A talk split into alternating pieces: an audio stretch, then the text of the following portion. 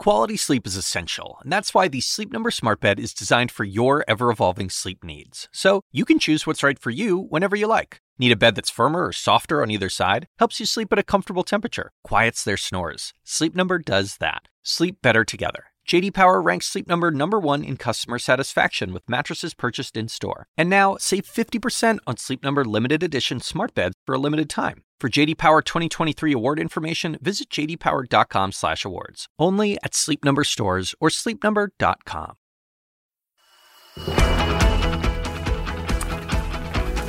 Good morning, everyone. It is Friday, and there has been a significant development in the last 12 hours. We'll get to all of it. Let's get started with five things to know for this Friday, July 28th. Former President Donald Trump charged with new crimes in the classified documents case, and he has a new co defendant who allegedly said the boss wanted security camera footage erased after boxes with secret material were moved in and out of a storage room.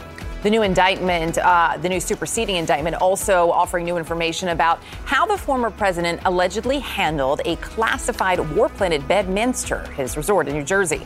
Donald Trump lashing out at these latest developments, calling this election interference and harassment. He says the new charges are, quote, ridiculous.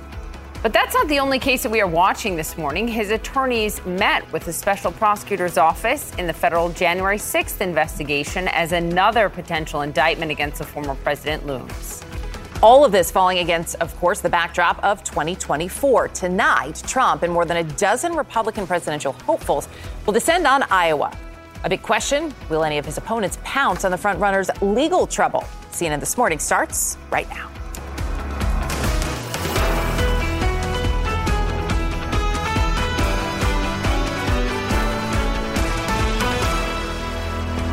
So, this is where we begin this morning. Donald Trump is facing serious new charges in the classified documents case. The special counsel is now accusing the former president of trying to get security video deleted at, Mar- at Mar a Lago, in addition to hoarding boxes of national security secrets. And Trump has a new co defendant who was allegedly involved in the scheme Mar a Lago's property manager, Carlos de Oliveira.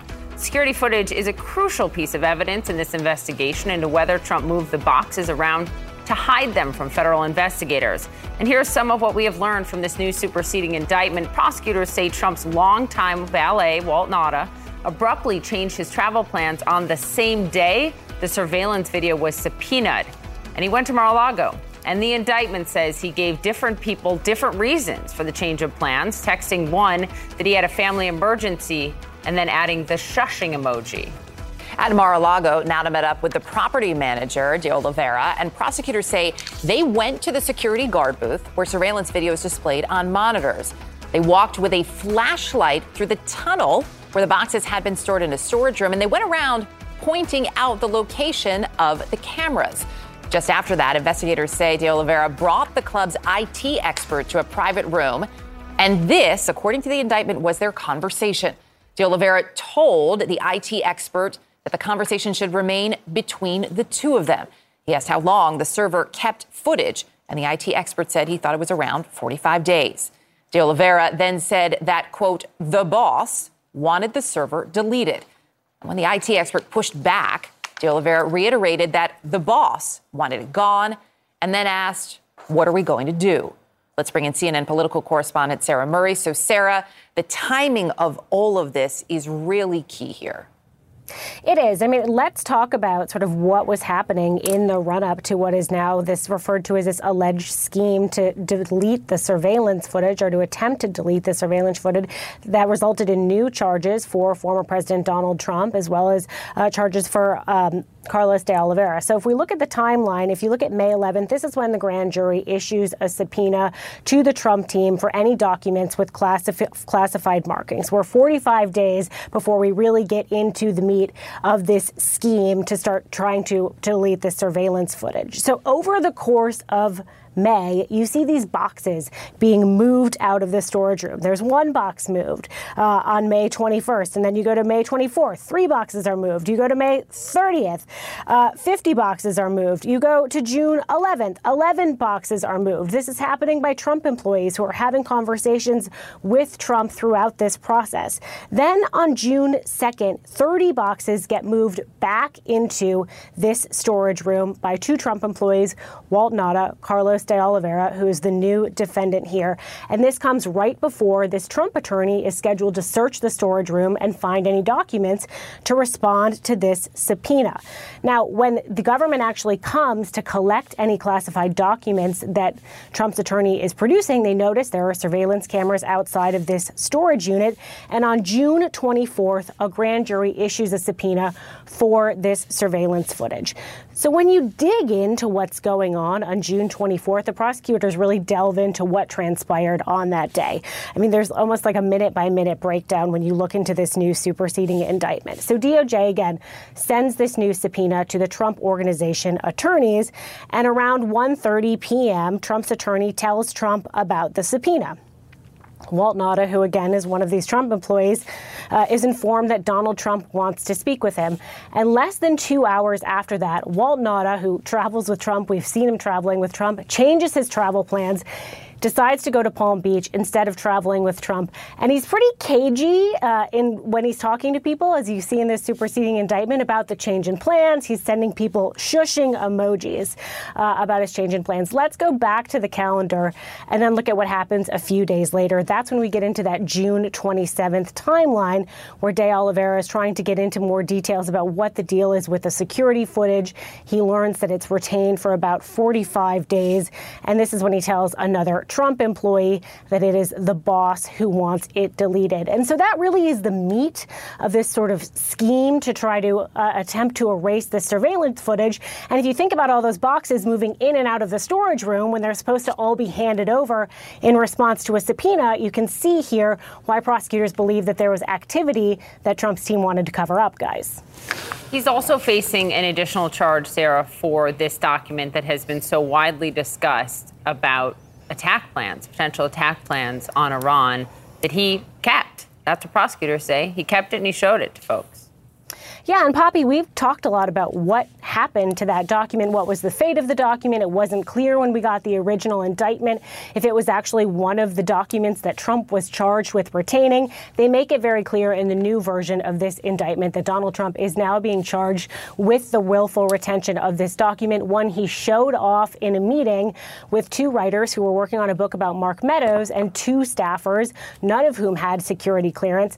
Let's go back and take a listen to the, the audio tape that we had obtained of Donald Trump sort of showing off this document in this meeting. This was the Defense Department and him. Wow. We looked at them. This was him. This wasn't done by me. This was him. Mm. All sorts of stuff. It's pages long. Look. Mm. Wait a minute. Let's see here. yeah. I just found. Isn't that amazing? This totally wins my case, you know. Mm-hmm. Except it is like highly confidential. Yeah. And remember, once this tape came out, Donald Trump has said there was no document. This was just bravado. Essentially, there's nothing to see here. What prosecutors are saying in this new indictment is this wasn't bravado. He was showing off this document. This is a real document, and now he's being charged with it, guys. And there were so many questions about where that document was, and now we know mm-hmm. that it was in a key box. It was eventually turned over. And this launched a lot of more questions. Sarah Murray, thank you very much. Thanks.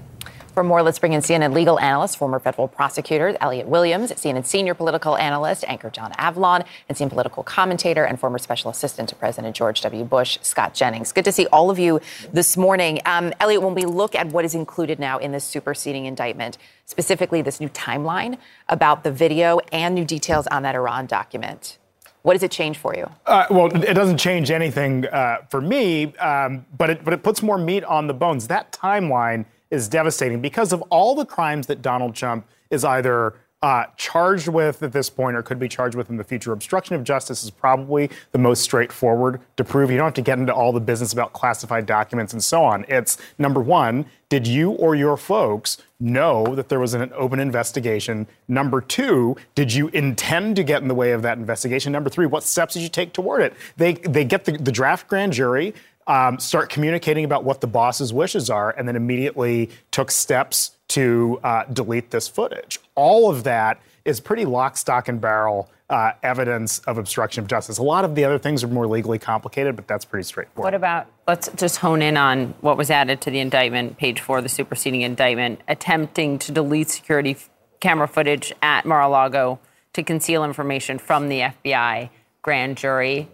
This indictment also details two phone calls between Trump and the new defendant, De Oliveira. Right. The, the, fact that there was a persistent, according to prosecutors, effort to get that footage gone and the time in which that happened, right. is that more damning than what was in the original indictment? It is because the persistence shows uh, number one, knowledge, uh, uh, just intent, and number two, if he's persistent, you have more chances to prove it. Because look uh, cases rise and fall on what you can actually prove and get into court. And if somebody asks something one time, right. there may be all kinds of reasons why that evidence might not be admissible, right? And we should note an indictment is allegations, allegations. by prosecutors. Right right? Trump's attorneys can't be in the room for what a grand jury hears, right. and then they will present their defense. They will. And, and look, and we're, we're talking about all the strengths in the indictment, and I want to be clear this is as indictments go, strong and, and well presented and so on. But you haven't seen what Trump's defenses will be. Number two, a lot of this depends on the testimony of just Trump employee number four, this person we haven't met yet. We don't know what their credibility is. Yep. We don't know ways in which Trump's team can attack their credibility. And I don't even mean Truth Social. I mean literally going into court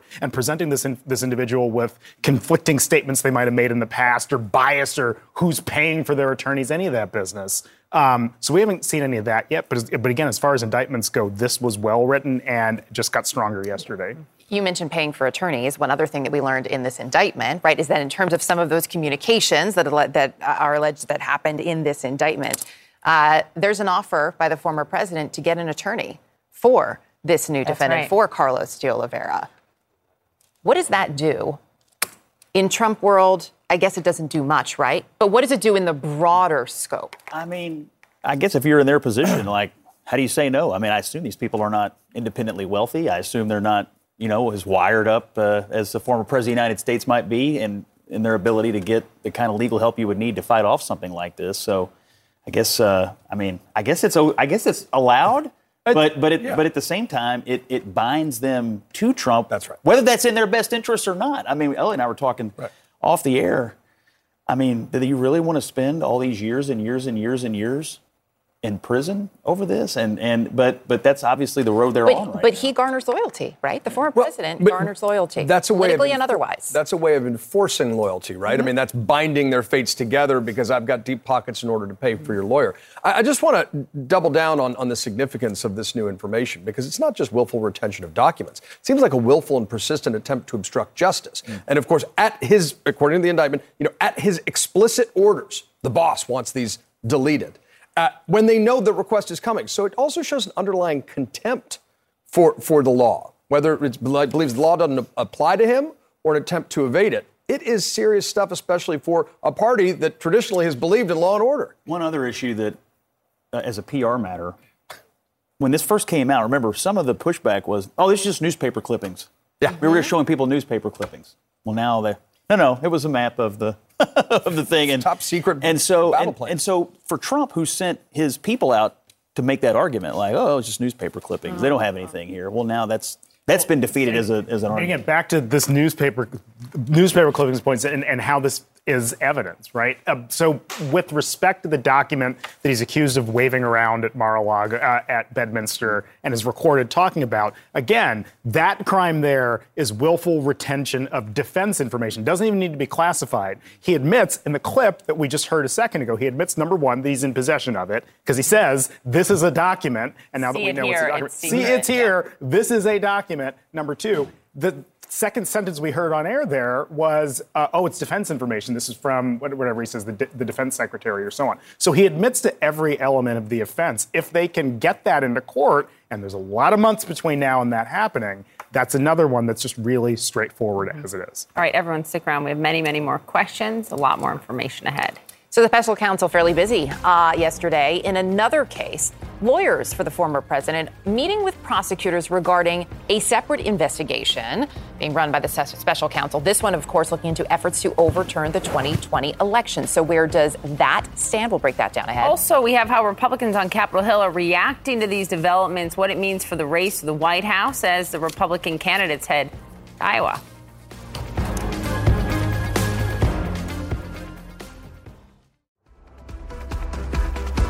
As former President Trump faces new charges in his classified documents case, he's also bracing for a possible third criminal indictment. The former president announced that his lawyers met with special counsel Jack Smith yesterday. That meeting was about the investigation into efforts to overturn the 2020 election. CNN senior crime and justice reporter Katelyn Polantz joining us live from Washington this morning. So, uh, do we have a sense this morning, any better sense, Katelyn, of where this investigation into January 6th for the special counsel stands? Well, we don't know exactly what's going to happen next in this investigation. That's just how investigations go. It's how grand jury proceedings go. They're very secret. However, we do know at this time that we're really in a final stage here. If that wasn't clear before, when Donald Trump received his target letter from the special counsel's office telling him he was very likely to be charged with multiple crimes related to January 6th, the 2020 election, including obstruction and conspiracy, it is so clear now because Donald Trump's lawyers yesterday went in to a meeting with Jack Smith, the special counsel, that is often one of the final things that happens after someone is told that they're very likely going to be charged with a crime and they get one of those target letters. Typically, lawyers do have the opportunity to go in and make their final case or final appeal behind the scenes to try and dissuade the Justice Department from bringing a case. Now, after that meeting, uh, Trump's team and Trump himself even said publicly uh, on social media that there wasn't any indication of a final decision of what the Justice Department is going to do when they're going to do it meaning when they may indict him. But he did say that the meeting was productive. His lawyers essentially argued to the Justice Department, to the special counsel, that uh, in detail that he believed that he did nothing wrong, that they believed he did nothing wrong, and also that an indictment would destroy the political fabric of the country uh, after it's already suffering. And so this is a situation where uh, the special counsel's office now has to determine whether there's anything from that meeting they're going to take into account. Or do they continue to move forward in the way that they very likely were already planning on doing, bringing a charge against Donald Trump? The grand jury was in all day yesterday, even after this meeting ended. No indictment emerged, but that doesn't mean that grand jury cannot gather again uh, next week or even in the coming months. Katelyn Polantz, appreciate it. Thank you. Okay, let's bring back in team experts here.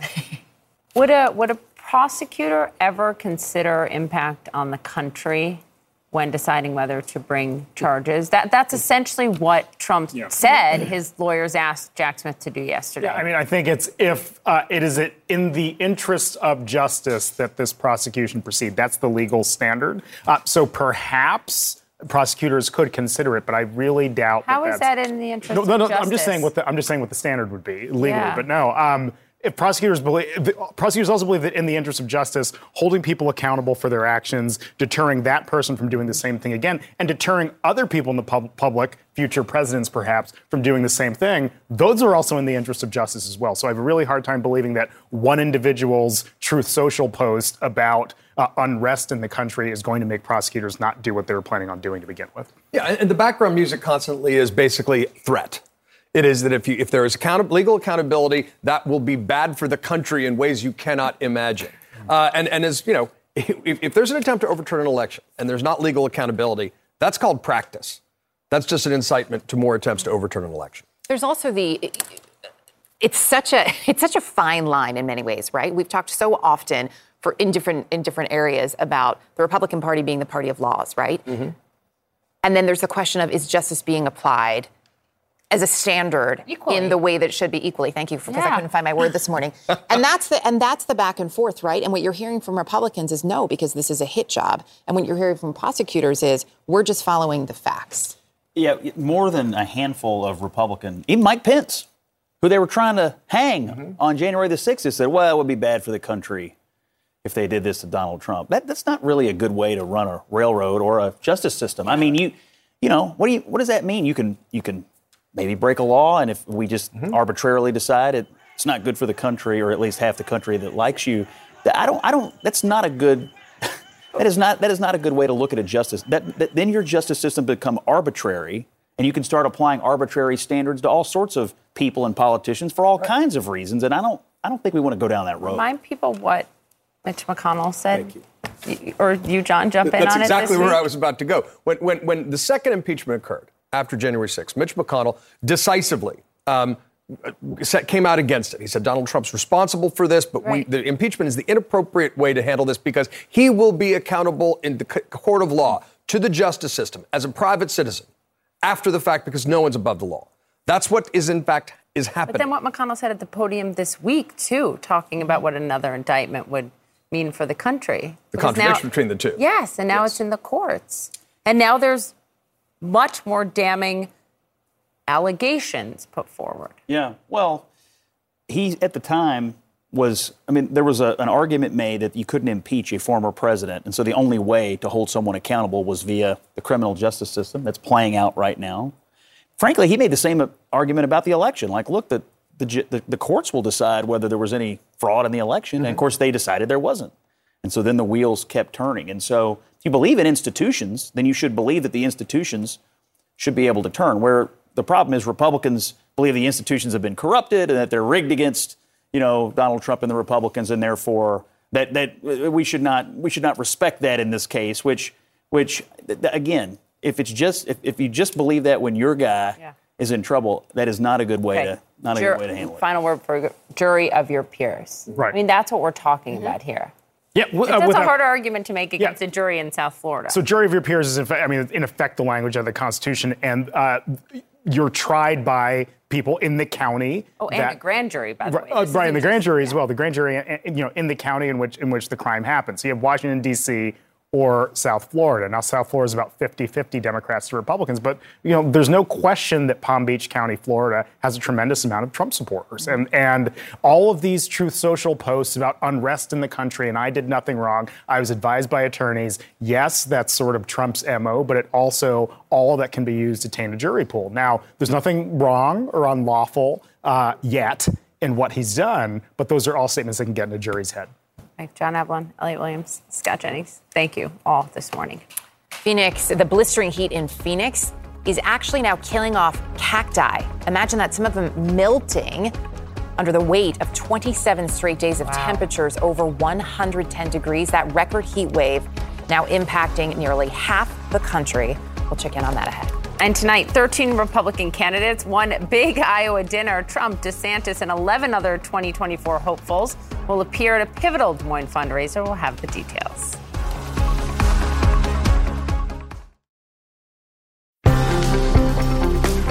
It is still blisteringly, dangerously hot across the country. More than 150 million people are under these heat alerts in over 30 states from coast to coast, and Phoenix broke another record, according to forecasters there.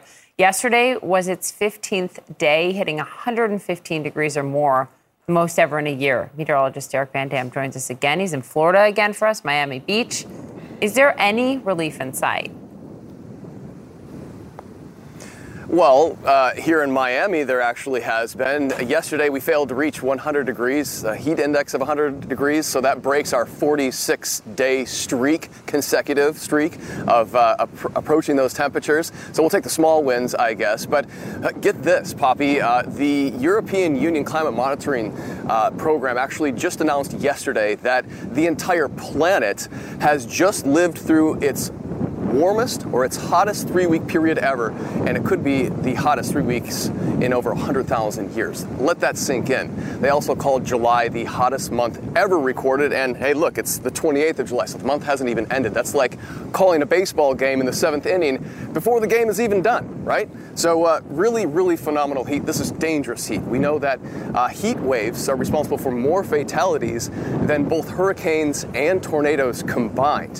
So, we need to take this heat seriously especially especially as it builds into places that haven't had this type of heat in quite a long time. I'm looking at the I-95 corridor. That is the concern today. We have heat emergencies in place for some of the largest population densities, largest cities: Baltimore, Philadelphia, St. Louis today, Cincinnati. Uh, those areas are really going to feel these excruciating heat. Uh, you can see the 30 states encompassed by this uh, heat alert spanning from the west coast all the way to the east coast, and you can see how they impact the I-95 corridor as well. So heat indices are going to excel over 100 degrees for many locations, and this is putting a strain on our power grid as well. The largest power provider in the U.S. Uh, calling for people to conserve their energy, especially as the demand skyrockets from uh, the use of air conditioning when these temperatures make its way over 100 degrees. So a lot go- at play, but this is dangerous heat, and uh, we need to see some relief. That comes in the next couple days. Yeah. Back to you. Looking forward to that. Little break ahead. Derek, appreciate it. Thank you. Yeah. Republican candidates in Iowa today. Big dinner there tonight. We'll take a look at the new changes Ron DeSantis is making to try to save his campaign. Plus, how Tim Scott responded to Ron DeSantis' defense of the new Florida curriculum, which suggests enslaved people benefited from forced labor. That's ahead.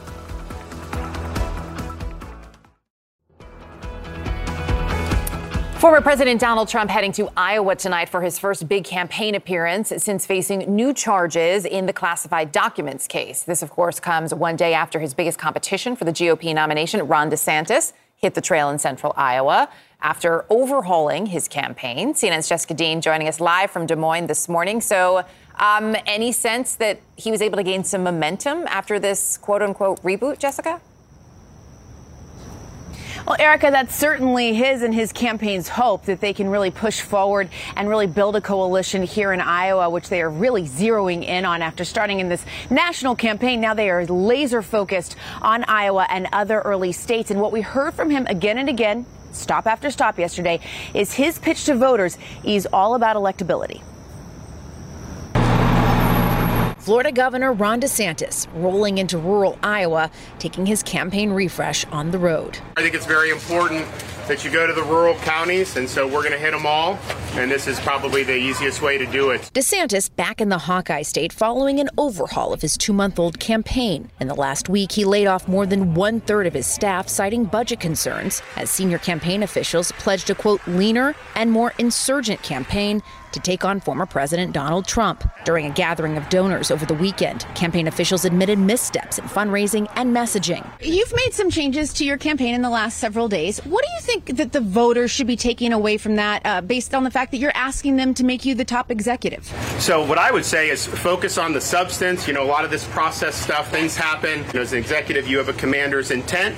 If that commander's intent is not followed, then you have to make sure it's followed. After pledging a national campaign, DeSantis is now laser focused on early nominating states such as Iowa, which is set to hold the GOP primary's first caucuses January 15th. It's great to be back in the state of Iowa. A recent Fox Business poll shows former President Donald Trump with a commanding lead in the state, garnering 46% of the vote from likely caucus goers. DeSantis is in a distant second place with 16%. The stakes are high. Uh, we don't have the opportunity to fritter this one away, uh, and we got to get the job done. DeSantis' five stop bus tour through rural Iowa, sponsored by Never Back Down, the super PAC supporting him that's raised some $130 million since March and is focused on building out an infrastructure across a number of states to support the campaign. We don't feel like we need, you know, Jane Doe at 123 Main Street in Iowa to know everything there is to know by tomorrow. You know, we have six months to help deliver that. And as his campaign resets, DeSantis is zeroing in on his message of electability, making the case he's the only one in the primary who can win in a general election, saying this when asked how he'll convince Trump supporters to support him instead. In Florida, he won by three, I won by 20. We're not getting a mulligan on 2024. Uh, you either go, you get the job done, uh, or you don't. And so I will get the job done. That was really the most explicit comments we heard related to former President Donald Trump, Erica. And of course, as all of this news swirls uh, with news about former President Trump and his legal troubles, what we weren't hearing out here in Iowa from DeSantis or the voters that I was talking to yesterday was anything about an indictment. DeSantis, of course, was very focused on himself, about pitching himself to voters. The voters we were speaking to uh, really concerned about finding someone who can win in 2024. That's what they want to find and what they're very interested in. And as you mentioned, almost all of the GOP field converging here in Des Moines later today. They're going to be talking to Iowa Republicans at a big, uh, it's called the Lincoln Dinner. It's just a big dinner uh, put on by the Republican Party here. And former President Donald Trump will be here, and you can expect there will be so much attention on him because of all the news that has come out in the last 24 hours. These other candidates just hoping that they can break through and really make a mark with the voters here, Erica. We will be we will be watching Jessica. Appreciate a great reporting as always. John Avlon, Scott Jennings are back. Also joining us, happy to have Chief White House Correspondent, Senior Political Correspondent at The Messenger, Amie Parnes. Good morning, everyone. Amy, let's start with you. I was just thinking when they said the Lincoln dinner, how different this mm-hmm. Republican Party is to the Party of Lincoln. That aside, so Trump public, unless he speaks to someone today before the dinner, this is the first time we're going to hear from him aside from Truth Social about the superseding indictment. Yeah, huge moment for him, all eyes on him. But also, like, how does he handle, you know, how does he handle the indictment? How does he handle all the other players who will be there too? This is the first time that he'll be sharing a stage with Ron DeSantis. How does he mention him? Does he go after him? Or does he just spend his entire 10 minutes? That's all each candidate gets. How, you know, will he just spend the entire time raging about what happened um, yesterday and into today? That'll be the big watch. It, will be interesting. I'm sure, you know, you've been, you've been in a role where you're advising candidates, political people as they were. There would be some advice to as to which road he should take, whether or not Donald Trump would listen to said advice, separate conversation.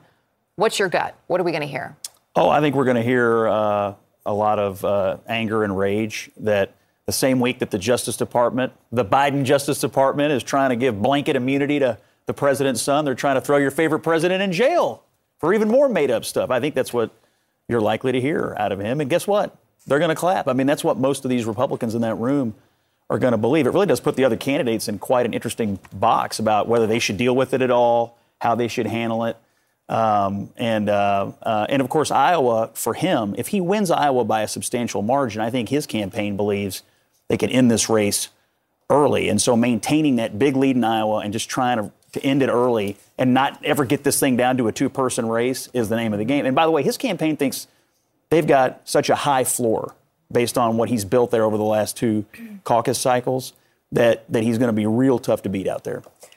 I want your reaction to Senator Tim Scott, who has a really high favorability rating nationally and in these key states. Uh, also, black, the only black Republican senator, responding to Ron DeSantis' comments a few days ago about how there was some benefit to the forced labor of slavery. Here's how uh, Tim Scott responded. Here he is. There's, there's, no silver lining in freedom, in, slavery. The truth is that anything you can learn, that any benefits that people suggest you had during slavery, you would have had as a free person. Uh, what slavery was was really about separating families, about mutilating humans, and even raping their wives. It was just devastating. So I would hope that every person in our country and certainly running for president would appreciate that. And listen, people have bad days. Sometimes they regret what they say, and we should uh, ask them again to clarify their positions. There's no silver lining in slavery should be something that doesn't need to be said in 2023. But I'm glad Senator Scott said it the way he said it right there. Um, keep in mind where they're all convening tonight in Iowa the Lincoln dinner. This was the party founded by Abraham Lincoln and others as an anti slavery party. And so, you know, whatever tactical decisions they make about Donald Trump, you got to have moral clarity. And it'd be good to remember some words of Abraham Lincoln, like, let us have faith that right makes might. It, with it, malice toward none, with charity for all, things like that, virtues that seem to have been lost in our politics, in particular in this party at this time under Donald you sound Trump. like you know a thing or two about Abraham I'm, Lincoln. I'm familiar with his work. Good books.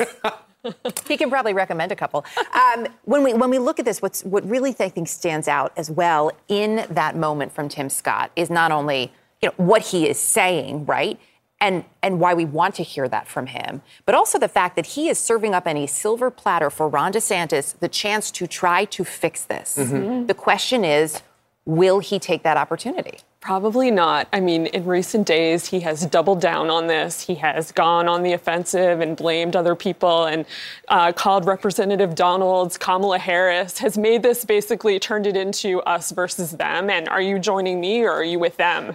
Um, and so I don't expect him to. I mean, he might be forced into, into a box and say, look, I, I didn't mean that and try to walk his way back. But I mean, it's out there. And I mean, what an opening also for Tim Scott. Yeah. He, he is on the rise. He saw that this guy is a weak link. He went after him, and you know what a moment for him going into the Lincoln dinner. Um, and he's going to capitalize on that as much as possible. Do you think this Tim Scott momentum continues? What's just interesting is he really, in his political life more recently, has not had significant challenges in terms of really as difficult races as this is. Oh, I think Tim Scott's got something going on in Iowa. I mean, he's a good campaigner. You know, his his you know, he has a different marketing plan than virtually every other candidate. He's got a ton of money. I mean, plenty of money to to to, to run the kind of race you need to run out there.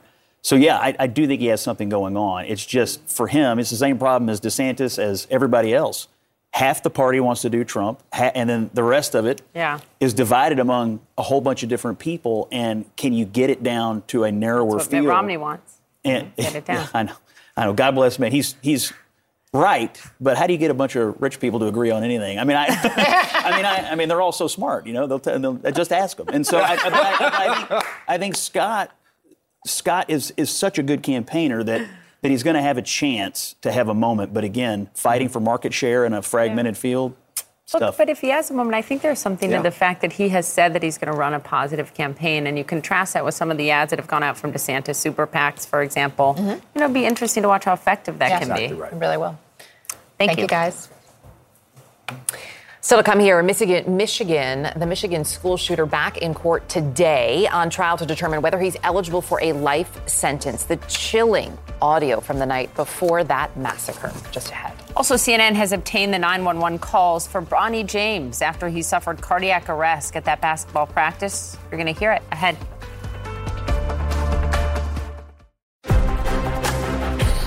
Later this morning, a high schooler in Michigan who pleaded guilty to gunning down his classmates in that deadly massacre will be in court for the second day in a row. Yesterday, prosecutors showed chilling video and texts and played recordings of Ethan Crumbley detailing his plans to shoot up his school. Uh, Crumbley killed four students, pleaded guilty to murder, terrorism, and other charges. CNN's Jean Casarez is live in Michigan this morning. So, Jean, what are we expecting from this hearing? Well, we're going to expect more witnesses. You know, this is the closest that this case will ever get to a trial. And this hearing, which is called a Miller hearing, is actually required by the U.S. Constitution because back in 2012, there was a precedent setting case.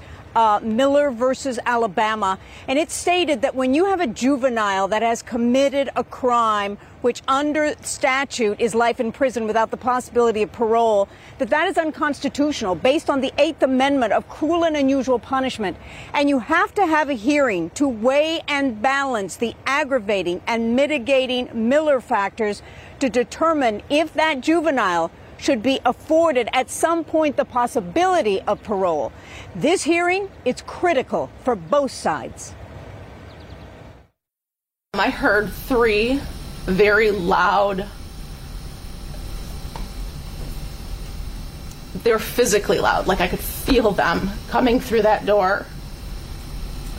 I like the power of it. Um, but they were, it sounded almost like a pop, like a cap gun.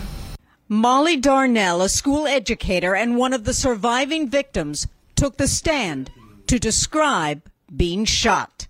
I kind of jumped to the right and I felt my left shoulder uh, move back, um, and it felt like someone had burned me with hot water. A mass shooter, in his own words, hours before committing a massacre at his high school in Oxford, Michigan.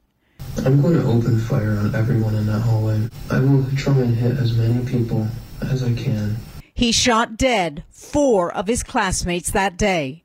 Madison Baldwin, Tate Myre, Hana St. Juliana, Justin Schilling.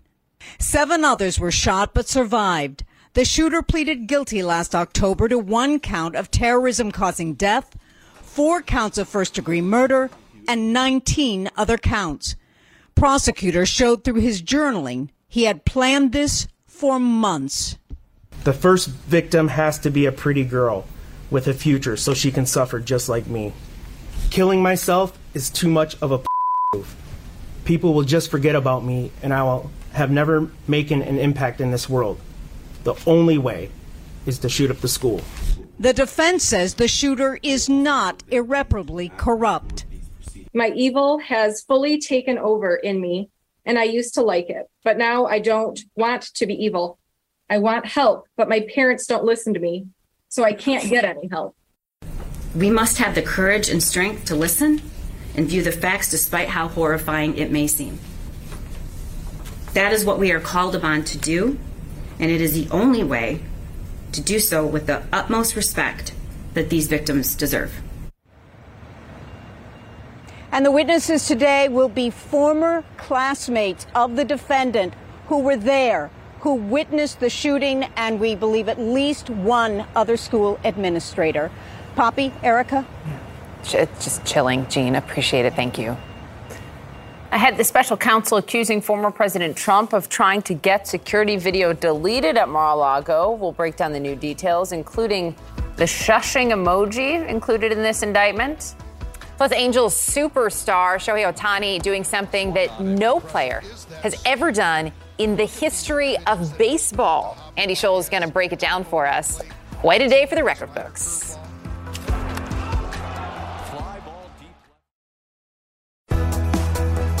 Just when you maybe thought Angels superstar Shohei Ohtani can't get any better, he goes and does this a double header performance for the ages. Andy Scholes is with us this morning. Um, this is really something. Is there anything he can't do?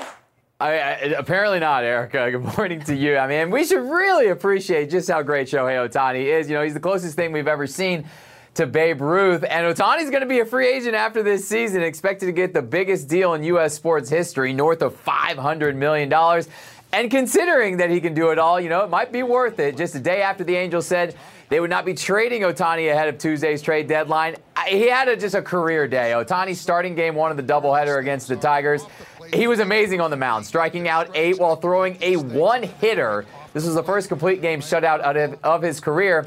Then in game two, Ohtani hitting not one, but two home runs. He now has a major league leading 38 for this season. Ohtani, the first player ever to throw a shutout in one game of a doubleheader and homer in the other.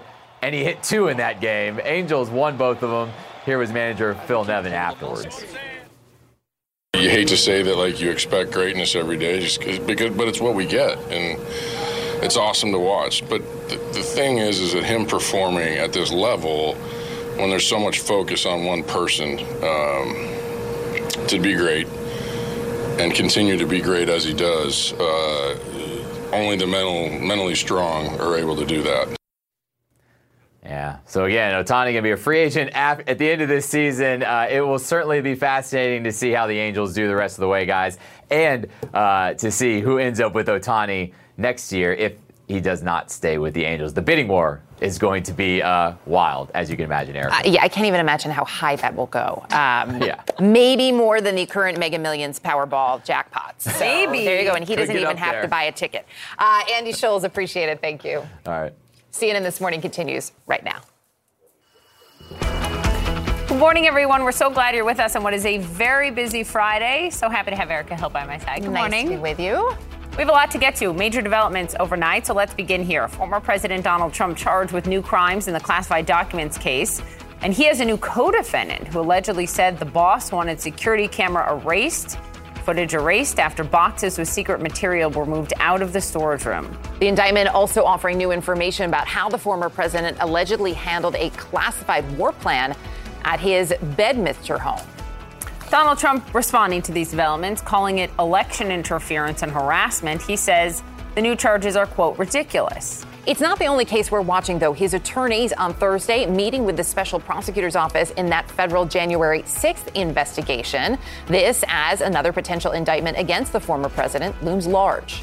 This all falls against the backdrop, of course, of 2024. Tonight, Trump and more than a dozen Republican presidential candidates are together in Iowa. A big question how will his opponents respond to the frontrunner's legal trouble? CNN This Morning starts right now.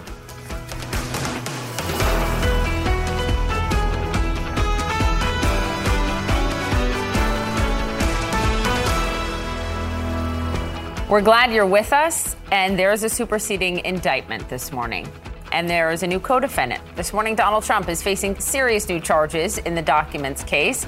The special counsel is now accusing the former president of trying to get surveillance video deleted at Mar a Lago, notably after it was subpoenaed by the Justice Department. Trump's longtime valet, Walt Nauta, and Mar a Lago's property manager, Carlos de Oliveira, are accused of helping in this scheme. Investigators say Nauta abruptly changed his travel plans just hours after that subpoena for the video came down and then secretly headed to Mar-a-Lago. According to the new indictment, Nauta met up there with De Oliveira. They went to the security guard booth where security video is displayed and then went around the property with a flashlight through a tunnel, pointing out where cameras were located. Just after that, investigators say De Oliveira brought the club's IT expert to a private room. And according to the indictment, this was their conversation. De Oliveira told the IT expert that the conversation should remain between the two of them and asked how long the server kept footage. The IT expert said he thought it was around 45 days. De Oliveira then said that, quote, the boss wanted the server deleted. And when the IT expert pushed back on that request, De Oliveira reiterated, the boss wanted it gone, and then asked, What are we going to do? So the timing here matters a lot, right? De Oliveira was told on June the 27th that the cameras caught about the last 45 days of footage. And if you go back, that would include the time when Trump allegedly had Nauta move boxes of national security secrets around Mar a Lago to hide them from federal investigators and notably from his own attorney. The indictment contains an additional charge related to a top secret document about Iran attack plans. So we've talked a lot about this and the fact that Trump discussed the document with biographers during a taped meeting at his Bedminster Golf Club in New Jersey in July 2021. CNN, of course, obtained that audio exclusively. Take a listen. This was the Defense Department and him. Wow. We looked at some. This was him. This wasn't done by me. This was him. Mm. All sorts of stuff. It's pages long. Look. Wait a minute, let's see here. yeah. I just found, isn't that amazing? This totally wins my case, you know. Mm-hmm. Except it is like highly confidential. Yeah. Joining us now, CNN senior legal analyst Elie Honig. Good morning.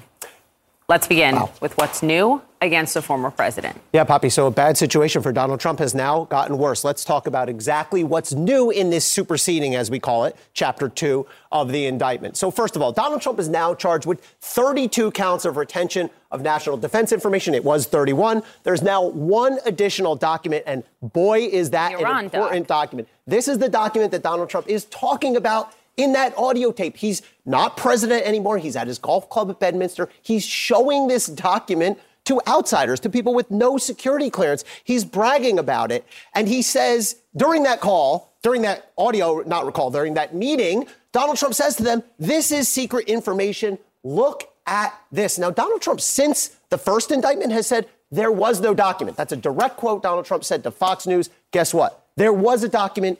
DOJ has it. And now Donald Trump is charged with that. The other new development is Donald Trump now faces eight counts related to obstruction and false statements. It was six. Now he has two more accounts. Let's look at what that covers here. The general allegation is that Donald Trump and the other defendants requested that this Trump employee for delete security footage at the Mar-a-Lago club to prevent that footage from being provided to a federal grand jury. So there's sort of two levels of obstruction now. One is the moving around of these boxes to keep them away from lawyers, investigators, the FBI, the grand jury. But now there's also this second level where the allegation is Donald Trump and the other co defendants got together, conspired, came up with a plan. Let's get rid of this surveillance footage. Telling them the why is really key in this allegation. And they had just gotten a subpoena, which is really important. Right. This came after that. Let's talk about the new the new co-defendant. Yep, we went from just two defendants, Donald Trump and Walt Nauta, and now we have this third person, Carlos de Oliveira. We don't have a photo of him yet. A couple of interesting things here about the mechanics of what's going to happen. First of all, will they be tried all together? Or will the government or will the, defendants try to split them into separate trials? That's going to be ultimately up to the judge. And let's remember, Carlos de Oliveira, now he is faced with federal indictment, criminal charges, potential jail time. Will he decide to cooperate against either of these other two? We shall see. We don't have a good indication either way. Now, de Oliveira is charged with that conspiracy to obstruct justice. He was crucial in working with Trump employee 4 to delete that surveillance video. He's also charged with destroying or concealing an object. The object there would be the surveillance video. And he made false statements to the FBI. He gave an interview to the FBI. They asked him straight up, Do you know anything about the boxes being moved anywhere? And he just says, No, no, I don't know anything. One thing that is important to note, though, when we talk about this conspiracy, yeah. it's based largely on testimony that's going to come from this Trump employee for, which is based on what De Oliveira told him. And who is Trump employee for? What is his credi- his or her credibility? Th- those are things the defense will dig into. Yes. Obviously, Elie, stay with us. Let's yeah. go back to the table. Erica. I will also joining us here, CNN political commentator, former White House communications director Alyssa Farah Griffin, and CNN chief law enforcement and intelligence analyst John Miller. Nice to see you both this morning. So, as we pick up this conversation here, there's been so much made, and, and, and, obviously Elie was just talking about it, about the timeline here, John. And when you look at what we know, the fact that in the indictment they're saying, when they're talking about the video, uh, that De Oliveira and Nauta are going through the tunnel and they have flashlights and they're looking at the cameras, which would suggest that they perhaps have that footage. Yeah, the timeline tells a story, which is, you know, they go down this tunnel that leads to the storage room with their flashlights. They're looking at the cameras, and then the next thing in the timeline is a conversation with the technology uh, boss in the server room saying, how can we delete, you know, parts or the whole server? The other question is, and this is going to be really interesting when we find out, is it it is charged as attempting to delete the server. Now, does that mean they deleted it and thought it was gone? And the FBI went into those servers, as I've seen them do in prior cases, and went into the depths of the memories and recovered deleted material, or they just couldn't figure out how to execute it. Um, either way, the story is they were trying to get rid of the visual story of A, where the boxes moved and when, and B, um, they're searching for the cameras. The other thing that, that really stood out is, is Alyssa, and I hope you can speak to this the relationships that have been laid out here. So Walt Nauta is supposed to travel with the former president. Instead, he shifts gears. He's going down to Mar-a-Lago. He's now talking to De Oliveira. He's helping to spread the messages. Just talk to us a little bit about what that relationship, based on your experience, is like with the former president and the pressure that's potentially applied? Well, I think what stood out to me in this was, you know, there's this 24 minute phone call by the former president where he's, that's an extremely long time for Donald Trump to talk to someone who's not a senior aide or a family member, someone close to him. It's just very odd. There, there's a power discrepancy here. Walt, you know, was someone who he did serve in the White House. If Donald Trump's reelected, it wouldn't, you know, be shocking if he followed him there. But this, this, uh, you know, kind of maintenance manager, this is a, let's call him junior person who works at Mar-a-Lago that I could imagine felt some level of pressure. I mean, I would guess if he has outside counsel and is not having his counsel provided for by the former president, it would make a lot of sense for him to sever because there's there's going to be pressure there. I imagine that he felt like he needed to cooperate with what he the former president was instructing him to do. This is Donald Trump's playbook. He pressures people around him. He clearly bypassed his lawyers and wanted to work directly with these two individuals to obstruct. And it, it, you know what? And these, these guys are in a very bad position now because of it. Alyssa hits on a really important point, and this is also right out of the Donald Trump playbook. You know this, I think, firsthand. He pays for lawyers for people around him. That's not illegal. It's actually, I think, more common than people recognize. Happens a lot in corporate cases. When you have organized criminal activity, it happens a lot. But it naturally has the effect of making it really difficult to break away, A, because you don't know exactly where your lawyer's li- loyalty sits, and B, it's expensive. Yeah. If you got to go hire your own lawyer. So we'll see how that plays here. There's also a little bit of a scrum here, which is you have now three defendants being paid for legally, their attorneys, by Donald Trump, who have extraordinarily divergent legal interests in this case. The Donald Trump defense is going to be I don't know what these guys were doing. They took this on themselves and they did it. And their defense is going to be we thought this was on the level because the boss told us it was okay and to go ahead and do it. This is the kind of case where any lawyer would say, I need a severance to have a separate trial with my defendant from this guy. And that might apply to all three of them. Uh, when the first defendant is paying for all your attorneys, that becomes challenging. And it reminds me, frankly, of the January 6th investigation where a lot of staffers around Donald Trump ended up getting um, him to cover their legal bills because many of them were young. They were junior staffers. They couldn't afford the expensive retainers. But what it effectively did is keep them from sharing information that their attorneys potentially said, you know, you don't need to share that. You only need to share what you're asked. So it's it's a very effective tool that Trump uses to try to keep information he doesn't. remember the question is, who are those, those lawyers really representing? And when some of those key witnesses got different attorneys, they came back with much different testimony trial date here? Does uh, it move because of this? Yeah, I think I've said to you all before write that in pencil. Now get out the eraser. I mean, there's really? no way this May 2024 trial date holds. Remember, when the judge just a week ago set that trial date, she set 33 intermediate deadlines for discovery and motions. Now we're starting back at square one. This thing is Why going to get. Square one with, I, I mean, there's well, significant additional one. charges, but but the, the problem is you have a new defendant now who is literally at square one, and you have these new charges against Donald Trump. There's going to be new discovery. He may have new motions.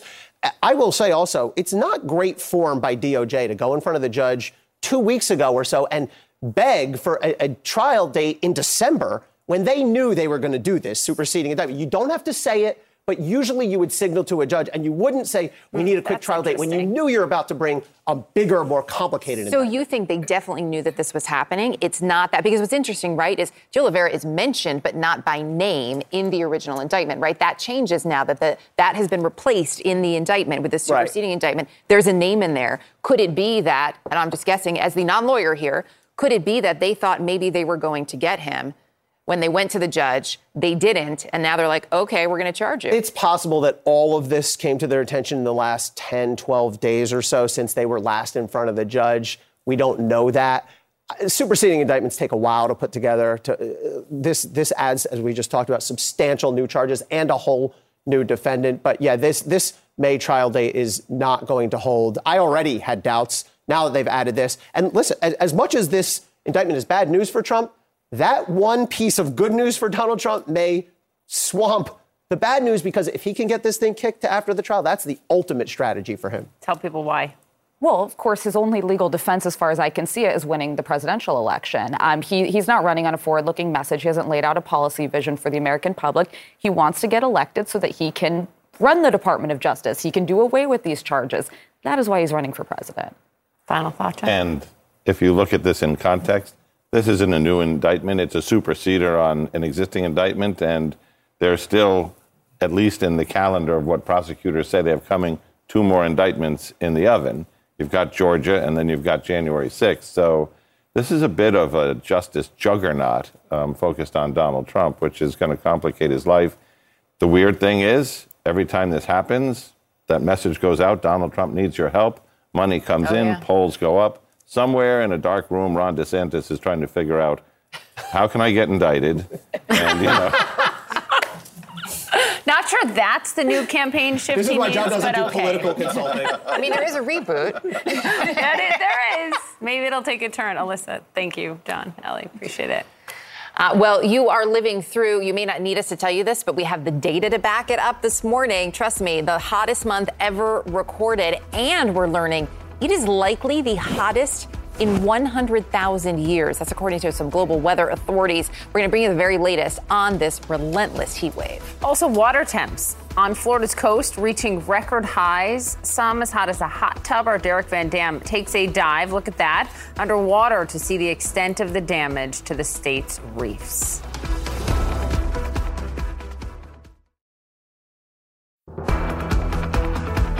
Chicago, New York, Washington, D.C., just among a few of the very many places in this country bracing for temperatures that will feel like 100 degrees or even higher today. Forecasters are warning, look at that map there, warning of this deadly heat wave. We've been talking so much about it. It's been parked, though, over the southwestern U.S. for so long, expanding, of course, now into the Midwest, across the Northeast. Nearly half the nation this morning is under some sort of heat alert.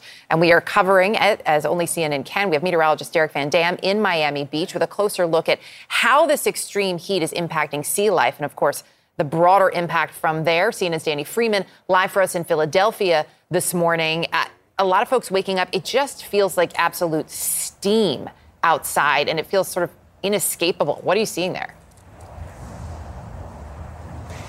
Yeah, I think that is a good way of putting it, and it's felt inescapable for at least 24 hours already. But I will say it still at this point kind of feels like the calm before the heat storm because, you know, it's just after 7 a.m. right now, and it still is only 78 degrees, feels in the low 80s, but we know it was oppressively hot yesterday, and we know it's going to get oppressively hotter today. And like you said, Erica, all across the East Coast, I'm going to read some of these temperatures that we're expecting. D.C. today, a high of 100, tomorrow, high of 98, but a heat index of 110 and 107 over the course of the next two days. New York, high of 92 and 90 for today and tomorrow. Heat index 199. And here in Philly, a high of 98 and 95 for today and tomorrow. And a heat index today that could get up to 109 degrees. It could feel like 109 degrees in Philadelphia. That's why we're in this heat health emergency right now in this part of the city and really in our area as well. Uh, in the city of Philadelphia, we're seeing cooling centers open up, and folks are really recommending that you stay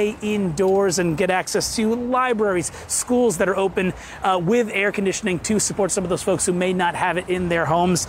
Uh, the other thing, Parks and Rec, they're also recommending get out, go to the splash pads, go to uh, some of the community pools that are open today and will be open tomorrow as well. They say ideally don't jump in some of these fountains like this, but you know that may happen. It is Philadelphia. But that main message: stay indoors and hydrate. And I just want to illustrate something. Uh, I-, I filled my water bottle here with just ice uh, maybe less than an hour ago, and you can see this is how fast uh, Yeah. is melting right now. I'm sure by the next live shot, uh, it'll just be water, and then I'll be happily drinking it to stay hydrated Yeah, it- myself out here. it may be I'll boiling by to that point. Still You never hot and know. Getting hotter.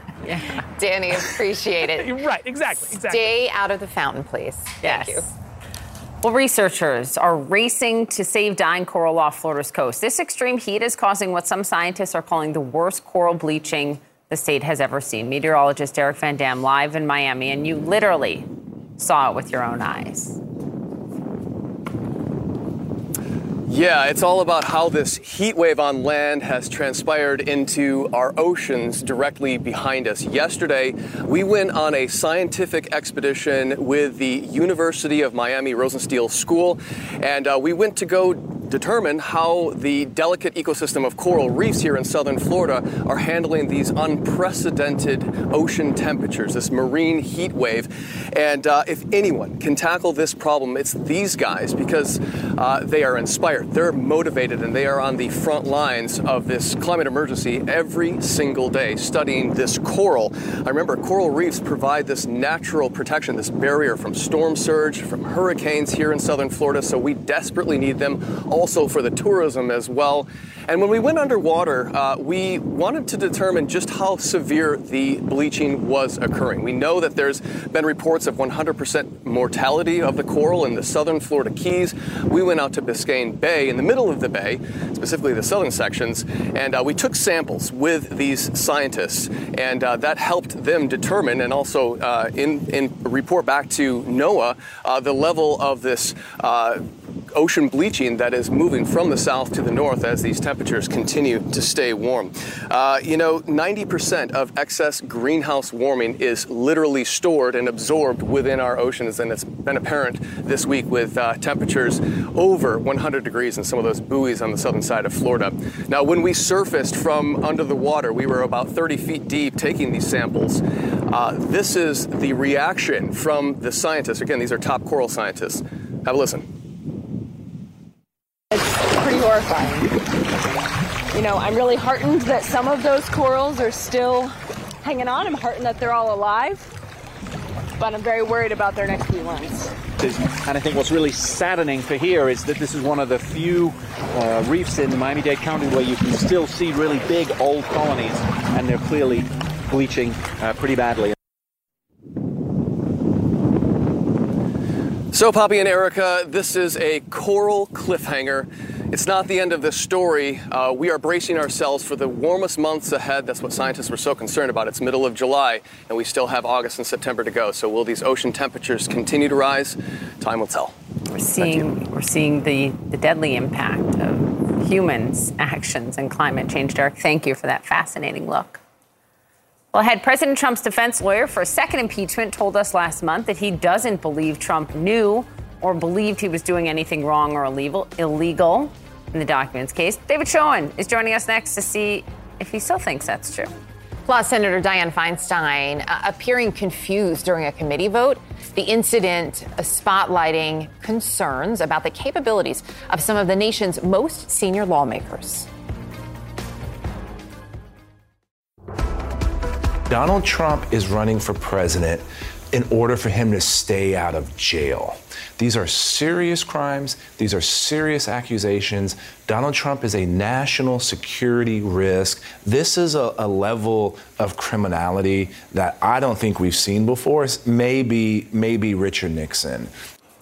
That was former Congressman, Republican, I should say, and former CIA officer Will Hurd, who is also running for the GOP nomination for president. The former president railing against the latest charges in this superseding indictment, calling them, quote, election interference at the highest level and prosecutorial misconduct. So, what does the former defense attorney for Trump during his second impeachment think? Happy to be joined this morning by David Schoen. David, it's good to have you. Your words to me, to us on June 8th, before this. You do not believe in any way that Trump knew or believed he was doing anything wrong or illegal. You've read this superseding indictment. Do you still believe that? Yes, I do, 100%. And I hope that uh, Mr. Hurd is not a lawyer because he seems to have forgotten about the presumption of innocence. It's very important that we keep that in mind. These are just allegations, and it's very easy to get a witness to say anything, quite frankly. We don't know Trump's defense. That's correct. But these are very detailed allegations. Uh, documents that they have in the superseding indictment, the prosecutors say that they have about that Iran document about attack plans that you hear on the audio tape that CNN obtained that he is showing it to multiple people with no right to see it, right, with no classification clearance. You also have surveillance video, it appears from this. On page four of the superseding indictment, the prosecutors allege that he attempted to have deleted security camera footage at Mar a Lago to conceal information from the FBI and grand jury. And this allegation is that it happened after the subpoena for that footage. What I would say is, very importantly, I think, what we have here, let's take, for example, the uh, alleged deletion of the video. We have a he said, that Nauta said, that Trump said. We have rules of evidence for very important reasons to assure some level of reliability. Remember, in this process, the government has all of the leverage. So if a witness, for example, why is it we're seeing now a superseding indictment? Let's take it back a step. They just had a scheduling conference with the judge. The judge ought to be upset that if the judge wasn't given any warning, there'd be a superseding indictment. Is this really new evidence, or did they turn the screws to Mr. Taveras, the person who said apparently that Mr. De Oliveira said this, who said Nauta said this, who said Trump said this? Why is this happening now?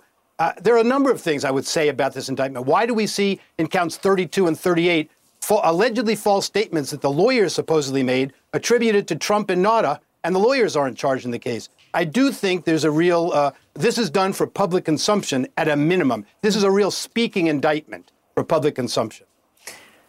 I'm interested in, in the fact that Ty Cobb, who is a lawyer in the Trump White House, what he said to Erin Burnett last night, because he totally disagrees with you. Here's what he said. I think this original indictment was engineered to last a thousand years, and now it will last. This the superseding indictment will last to antiqu- antiquity.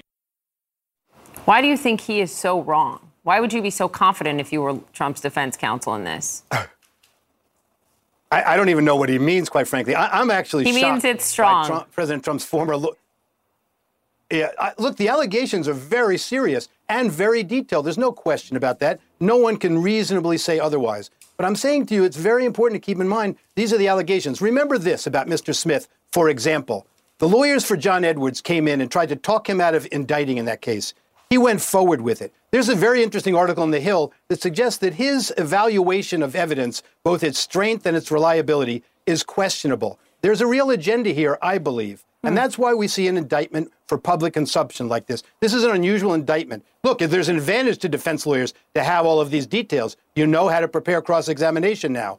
But I do think it's unfair to have then a protective order in place so the defense lawyers can't really respond to this in the way that the indictment is read. I'd like your response to let's focus in on the charge that was added, charge 32, about the document that is about an attack plan on Iran. Because here is how former President Trump described that encounter, caught on audio tape, which, by the way, CNN obtained. We just played it for our viewers. Here's how Trump described that, tried to defend himself in an interview with Fox News. There was no document. That was a massive amount of papers and everything else talking about Iran and other things. And it may have been held up or may not, but that was not a document. I didn't have a document per se. There was nothing to declassify. These were newspaper stories, magazine stories, and articles.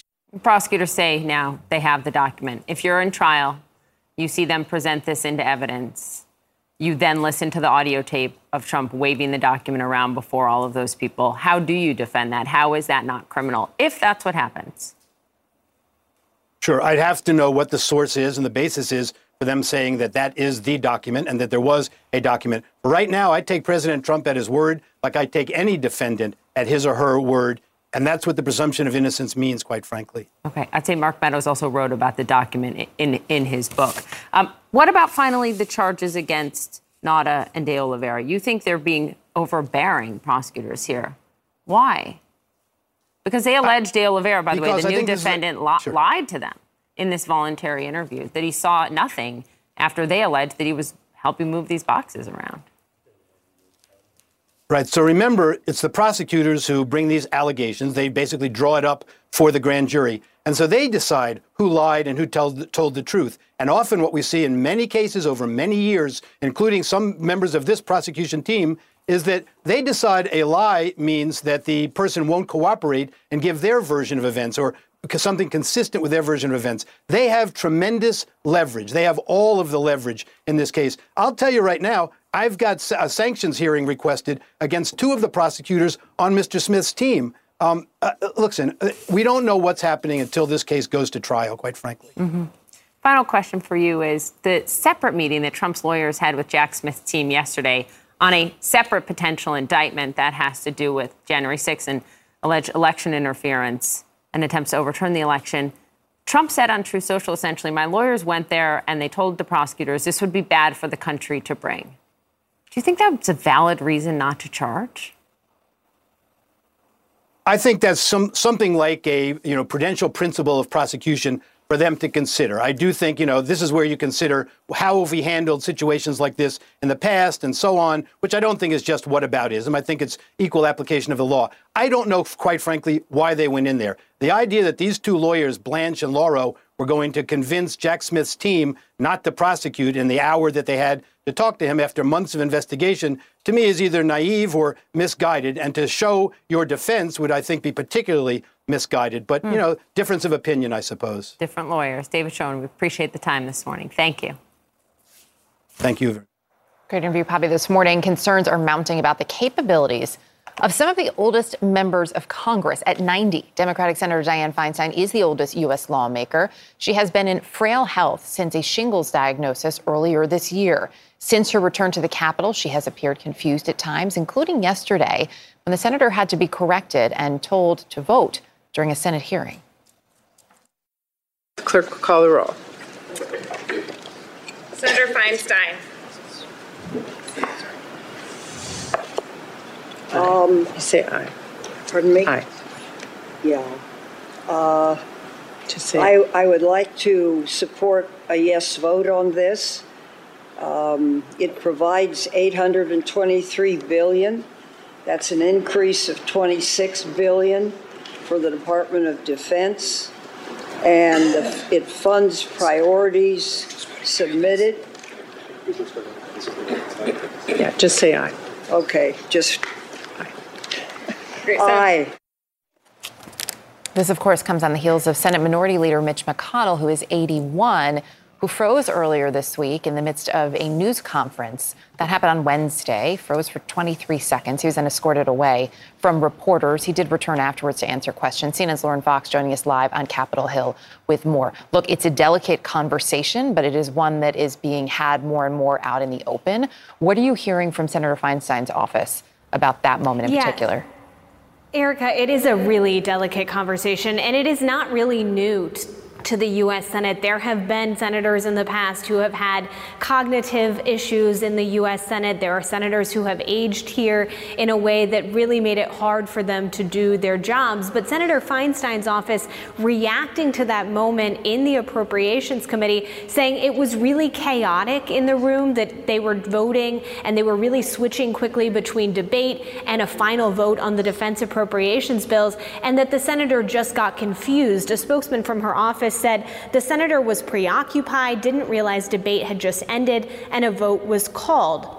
She started to give a statement, was informed it was a, a vote, and then cast her vote. And you see that moment where her staffer comes up to her, whispers in her ear that it's time to actually vote. And then you hear Patty Murray, who's the chairman of that committee, saying, just say aye, aye. That is obviously a moment where Dianne Feinstein is really trying to find her way in the committee. But we should note she's been out for several months. She was out of the U.S. Senate while she was undergoing shingles and complications from shingles. She returned in June after there were some Democrats who actually called for her to resign, arguing that her absence was having an effect on the pace at which the Biden administration could confirm judicial nominees. But obviously, in the wake of what we saw from McConnell earlier this week, there's a lot of questions about whether or not there needs to be some kind of age cutoff for members of Congress. I will note that many of McConnell's colleagues, Republicans and Democrats,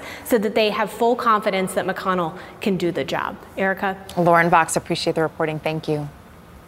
Bronny James back home resting after suffering a cardiac arrest earlier this week during basketball practice.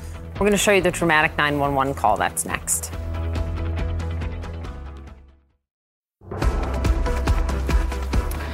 Some good news to start your Friday morning. 18 year old Bronny James, the son of NBA star LeBron James, is out of the hospital and resting. This, of course, just days after suffering a cardiac arrest at basketball practice. CNN has obtained the 911 call from an individual who called to ask for that ambulance initially. Take a listen. Your ambulance here now. Okay, all right, sir. All right, sir. I'm gonna send help there. Okay, and uh, where exactly are you? Yes, yes, okay. yes. I'm outside waiting for you. All right, sir. Uh, we're gonna send help. Okay, your telephone is. Hold on, don't hang up, sir. Don't hang up. Your telephone is. Yes. Okay, let's get next to him, please. Okay, H- how old is he? All right. Get get next to him with the phone, okay? Get next to him.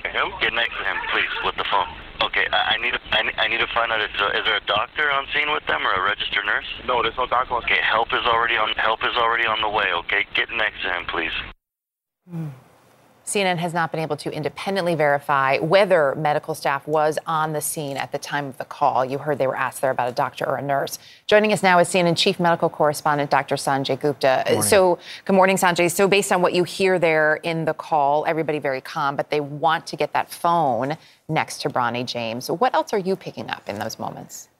Yeah, I think I think that's the big thing. You see how fast this moves. That was less than 30 seconds, and you know they're saying get next to him. I think, uh, and some of that was redacted. You could hear sort of gaps in the in the call, but they want him to check for a pulse. They hopefully someone has already sent for a defibrillator, and they may have asked that person and, and instructed that person that was on the phone how to do CPR. Um, so we know whatever happened, and you know again that's just a portion of it.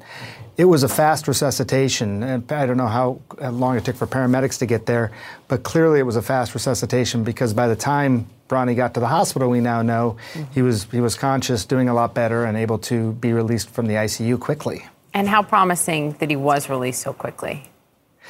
Well, there's two things. He got released from the hospital, which obviously is good news. I don't read into that as much because sometimes people will keep uh, patients in the hospital longer just out of an abundance of caution. I think the, the, the really good news, encouraging sign, was how quickly he was released from the intensive care unit. Yeah. Goes there, cardiac arrest. What does that mean? They mean that he's stable and they think that his heart function is normal. So that's a good sign. Doesn't mean there's not uh, investigations to be done, but that was a really good sign. Um, we don't yet know what caused cardiac arrest, but what would doctors be looking for to try to determine that, Sanjay? You know, th- there's there's a few sort of broad categories of things. You know, I'll just show you. You know, they, they would want to look at if there was something anatomically uh, different about his heart in some way. Some of the large blood vessels, some of the muscle that involves putting an ultrasound on the chest and taking a look. We understand, we've learned that he had that done a couple months ago as a prospective player, and it was normal. They'd also want to look at the electrical patterns in the heart uh, to see if there's any kind of abnormal electrical pattern. He had an EKG done in the past, which we also heard was normal, but now they may want to check those electrical rhythms over a longer period of time uh, just to see look, is there some abnormality that we're not catching on a single photo, if you will, of the heart? So, it, you know, that, that's, that's something that can be done on an outpatient basis, and he's probably going to have done. Blood tests, things like that as well, but, uh, and they can take a little bit of time to get an answer, but those are the types of tests. Most important thing is that he's okay that he survived this. But if he chooses to go back and play basketball at the level he was playing, um, when will you know and how do you determine if he can and what the health risks may be going forward? Some of this is going to be a, a combination of science and judgment. You know, they're going to do these tests. Let's say all the tests come back normal. Uh, and there's no clear underlying cause as to what happened here. Um, I think there may still be a period of time where they just want to be careful, monitor him, and see, make sure that there's nothing else. But keep in mind, this first of all, you know, from a 2015 study, this happens six to seven thousand times a year among young athletes, and um, there can be a variety of reasons. If you look across the board, there's about a 15% chance of uh, recurrence within the first year. Um, so, but that's across the board for all causes. In his case, there, since there's the testing that we heard from a couple of months ago was normal, and if everything comes back normal, I think he has a much higher chance of returning. You know, one of his teammates, Vince Iwuchukwu, same sort of thing happened to him last year, uh, wow. uh, and he was back playing within a few months. I think seven months. Yeah, hoping for the best full recovery. Obviously, Dr. Gupta. Thank you, Sanjay. Appreciate it. You got it. Thank you. Uh, this just happened to CNN. Barriers are being put up outside the courthouse in Fulton County, Georgia. The sheriff's office says it is proactively coordinating with agencies to enhance security during high profile proceedings. What does that tell us about potential charges related to Donald Trump and his allies' efforts to overturn the election in Georgia? And a police officer going beyond the call of duty, reconnecting with a boy he took to child services five years ago after finding him living on the streets. That story's next. As I grew older, I realized that officer license is like the best course for my future. It almost feels like my career is complete because of something that could have been so bad.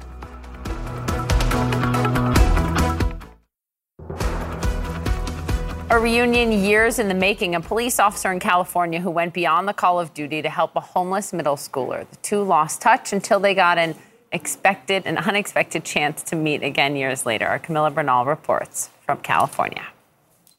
A typical 17 year old and a typical summer workout. But five years ago, Alex Nasario's life was anything but. I knew I was homeless. I knew I didn't have shoes or a shelter or a place to call home. Something that the Starbucks employees in Escondido, California noticed. They informed me that there's a young boy that would hang out at the store till they closed, and then they noticed that he'd go across the street and would be alone at the Jack in the Box. Then Officer John Larson found Alex alone. I actually put myself out uh, with dispatch and went to go contact him and just started chatting with him. Told him he wasn't in trouble. A conversation that both would remember for years to come. What's up, bud? Hi.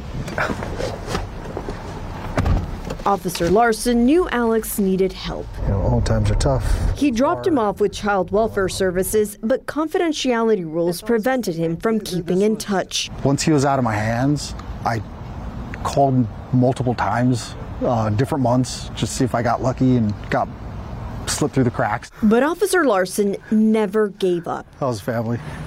Family's going good right now. Last December, another member of the police department found Alex.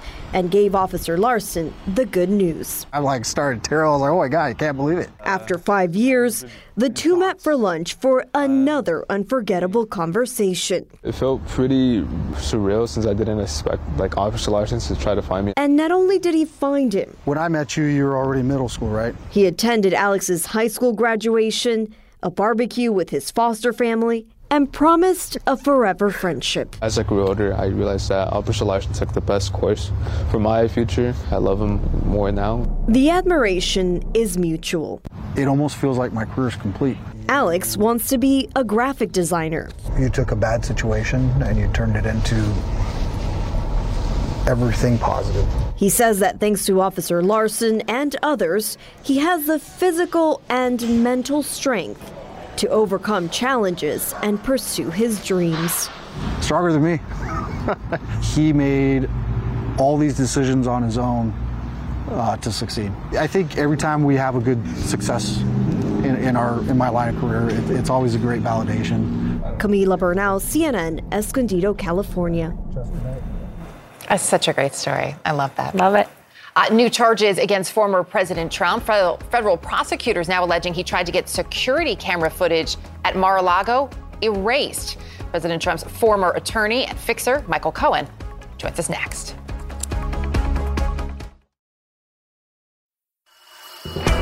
Morning, everyone. So glad you're with us on this very busy Friday. So happy to have you by my side. Always Miss a pleasure, Hill. my friend. So huge developments overnight in the Mar-a-Lago classified documents case. Donald Trump is facing new felony charges, including explosive allegations that he tried to get surveillance video deleted at Mar-a-Lago after it was subpoenaed. We're going to speak with Trump's former fixer, Michael Cohen. All of this comes as the former president, of course, is pushing for a second term, set to speak in Iowa tonight.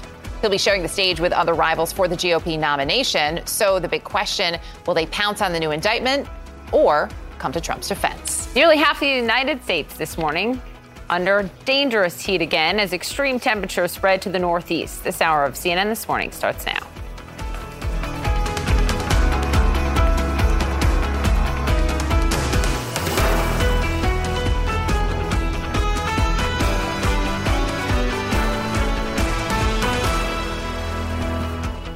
This morning, Donald Trump is facing new felony charges as this classified documents case against him grows. The special counsel now accusing the former president of trying to get surveillance video from Mar a Lago deleted, trying to get that video deleted right after it was subpoenaed. His longtime valet, Walt Nauta, and Mar a Lago's property manager, Carlos de Oliveira, are accused of helping in that alleged scheme, all of it happening last summer. Now, a grand jury demanded the video just weeks after Nauta allegedly moved around boxes of highly classified documents to hide them from federal investigators and Trump's own attorney. Prosecutors say Nauta abruptly changed his travel plans after that subpoena, secretly headed to Mar a Lago to deal with all of this. This new indictment claims that Nauta met with De Oliveira. They allegedly went down to Mar-a-Lago's security booth where surveillance video is displayed, and they walked around the property with a flashlight pointing out where the cameras were located. Just after that, investigators say De Oliveira brought the club's IT expert into a private room, and this was their conversation, according to what is written in this superseding indictment. De Oliveira told the IT expert their conversation should remain between the two of them. He asked how long that server kept footage and the IT expert said he thought it was around 45 days. De Oliveira then said, quote, the boss wants the server deleted. When the IT expert pushed back, De Oliveira reiterated, the boss wants it gone, and then asked, what are we going to do? Let's go to our colleague, CNN political correspondent Sarah Murray. Timing here, Sarah, is everything, right? Yeah, it is. And, and, you know, as you look through this indictment, you can see what was going on that may have given these employees concerns about having so much of it caught on tape. You know, as you pointed out, Donald Trump's now facing two counts related to this alleged scheme to delete the surveillance information. And we now have Carlos de Oliveira added as a defendant. But let's look at the timeline. I mean, May 11th is when the Trump team gets this subpoena for any documents with classified markings. It's 45 days before we really get into into the meat of the sort of scheme to try to delete the surveillance footage. But throughout May, you can see these boxes getting moved out of the storage room. In the indictment, it says on May 22nd, one box is moved out. On May 24th, three boxes are moved out. On May 30th, 50 boxes are moved. And on June 1st, 11 boxes are moved. This is happening by Trump employees who are talking to Trump throughout. On June 2nd, 30 boxes get moved back into this storage room by Walt Nauta, a Trump employee, as well as Carlos de Oliveira.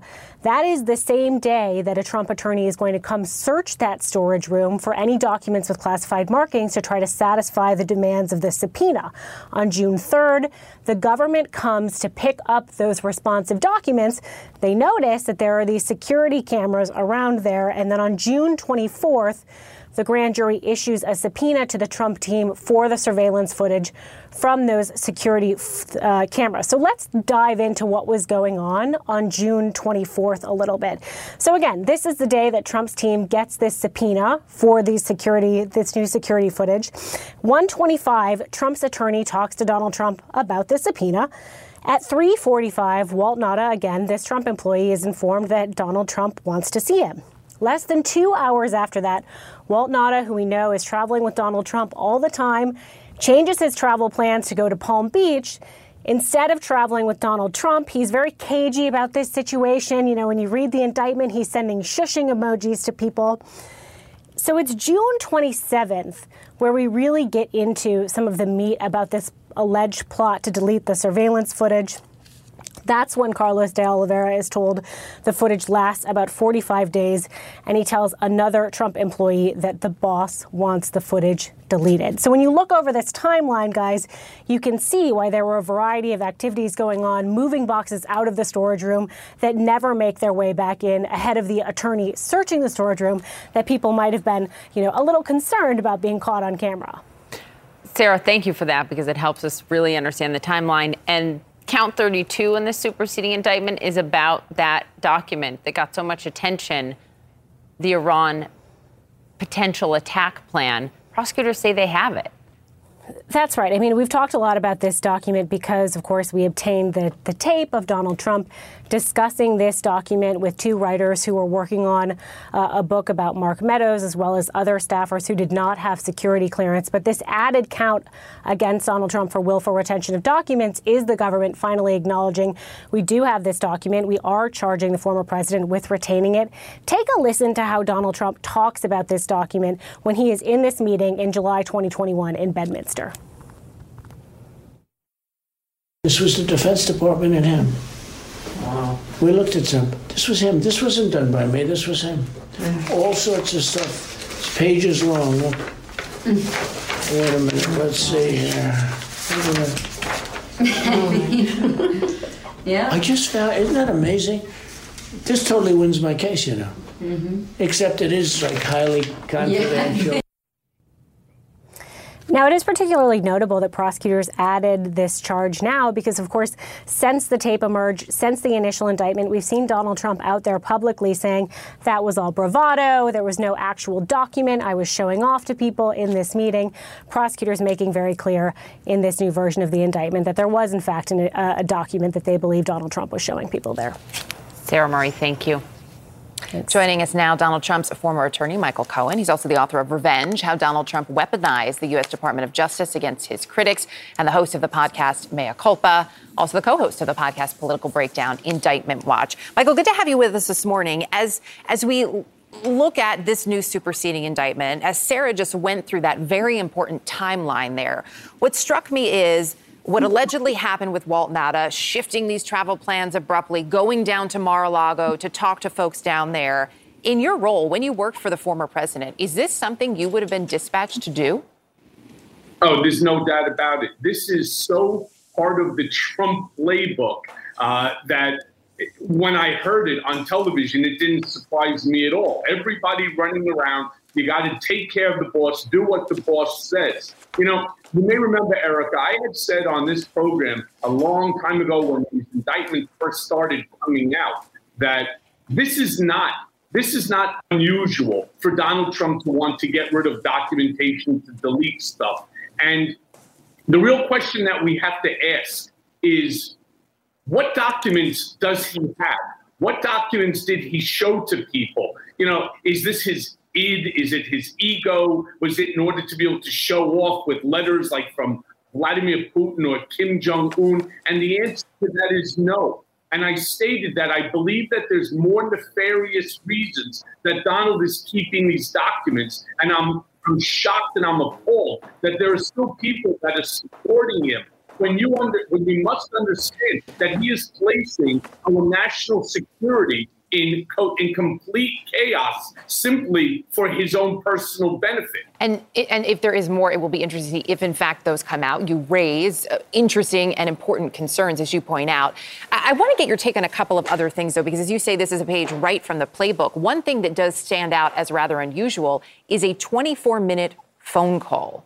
Can you recall Donald Trump having a 24-minute phone call with someone? And if so, why would he stay on the phone so long?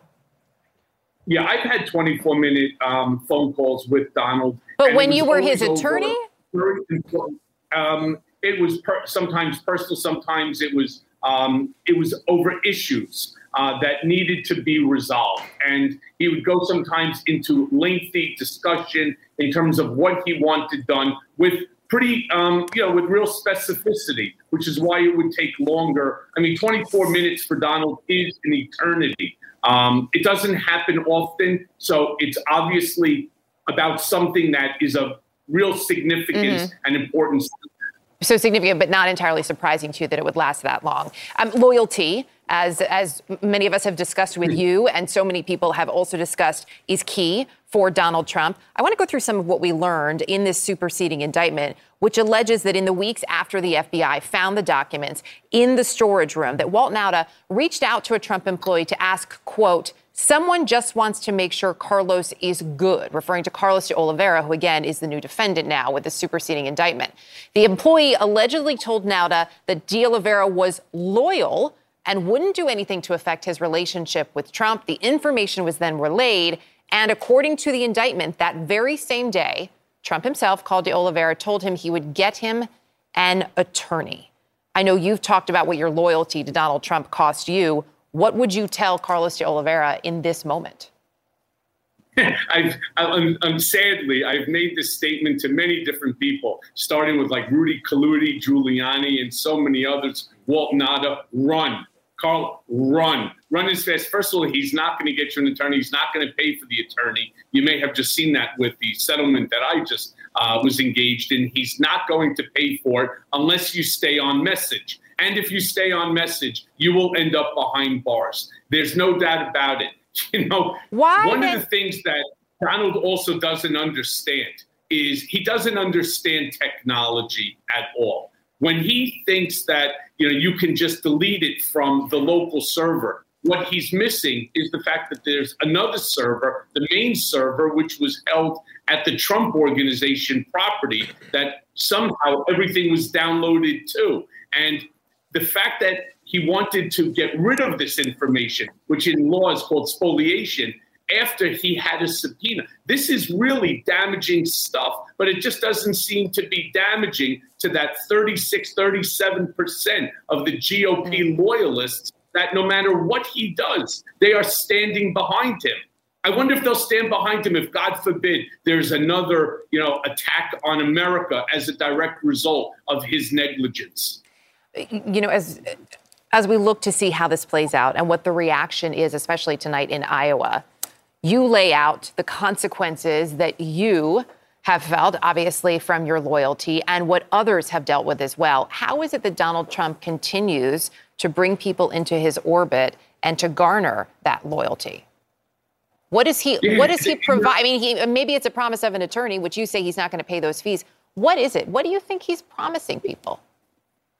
Yeah, they, look, it's not as um, devious as you might think. The man is a cult leader, plain and simple, and he has managed, you know, to indoctrinate into this cult um, many millions of people, many millions of Americans who are parting with their hard-earned dollars to give it to a billionaire so he could fix an old 757 or to pay for his own legal fees or his own responsibilities. Why we do it, why I did it, I don't have any, I don't really have a good enough answer to give to you that would satisfy anyone, myself or even my family, that still asks me the same question.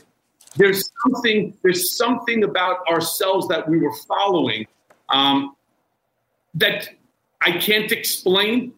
It, it's something that you would probably need a cult expert, you know, to explain on what is it that they say and what is it that they do and what we're missing ourselves that cause us to stay uh, in this cult. Michael Cohen, appreciate the insight. Thank you. Let's bring in CNN senior analyst, former assistant U.S. attorney for the Southern District of New York, Elie Honig, CNN political commentator and former Trump White House communications director, Alyssa Farah Griffin, and CNN political commentator and former special advisor to President Obama, Van Jones. Alyssa, to you first, um, just because you worked in the Trump White House so closely with him, but your relationship with Trump it was different than Michael Cohen, obviously, who's had litigation with him. Do you, do you sort of second what you just heard? Yeah, very much so. I mean, I'm still shocked at, uh, you know, to this day, how many people remain loyal to Donald Trump. There, he has he has an air about him that kind of commands loyalty. It commands people wanting his approval. I was honestly very shocked when I went to work for him in the West Wing and saw how many people just wanted his approval, and there was like there was lack of kind of wanting to advise him at times because you might get on his bad side. He's very good at people keeping people in line, but he also uses incentives to do that. He has a good way at keeping people on his team and loyalty. And this was by design, by the way, with these individuals. I mean, it's textbook Donald Trump. He's going to lower level people, people asking to do his dirty work, people who aren't necessarily going to have the Constitution to stand up to a former, maybe future president. And he knows what he's doing when he does that. And, and as, as we watch this play out, what's interesting too, with all these new details that we're hearing, um, is, is how it is this playbook, right? That, that, that Michael talked about, that you're saying in terms of what you saw, Elie.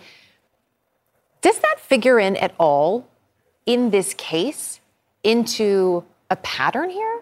Well, so it's so interesting when we consider the notion of loyalty, because when we're looking at what is Walt Nauta going to do, what is Carlos de Oliveira, now the new defendant, going to do, the decision whether to cooperate with the government, which I've been on the other side of many times, is really complicated. And it comes down to a sometimes a financial decision, a philosophical decision, a moral decision. And I think what Donald Trump may have recognized now, which Michael is a good example of, is it's really hard to break away from Donald Trump and, and sort of come clean and find yourself on the other side because there's a penalty, Mm-hmm. right? Michael Cohen was attacked. Michael Cohen lost a lot of money. Michael Cohen went to jail. Yeah. Donald Trump hasn't as of this point. And I think Donald Trump perhaps made the calculation that it's going to be much harder for these guys who are maintenance workers at my staff. They're not going to have the means, they're not going to have the motive. And so it's safer if I do my dirty work through them, through people who are perhaps more headstrong or better positioned, like a Michael Cohen. It looks like he may have had an adjustment in his strategy there.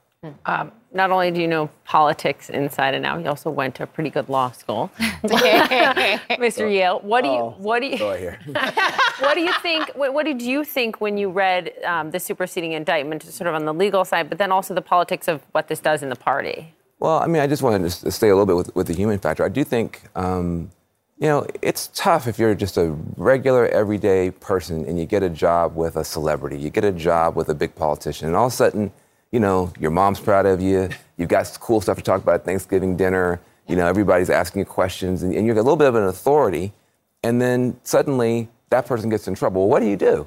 The alternative is I'm going to jump up back into the ocean of anonymity where I don't have any special standing and maybe don't have support. And maybe I get in trouble. The law comes after me and nobody's going to help me out because my cousin can't help me. Nobody can help me. So I, I think we sometimes we're, we're tough on people uh, who, who hang on to the, to, the, to, the, to the rich and powerful.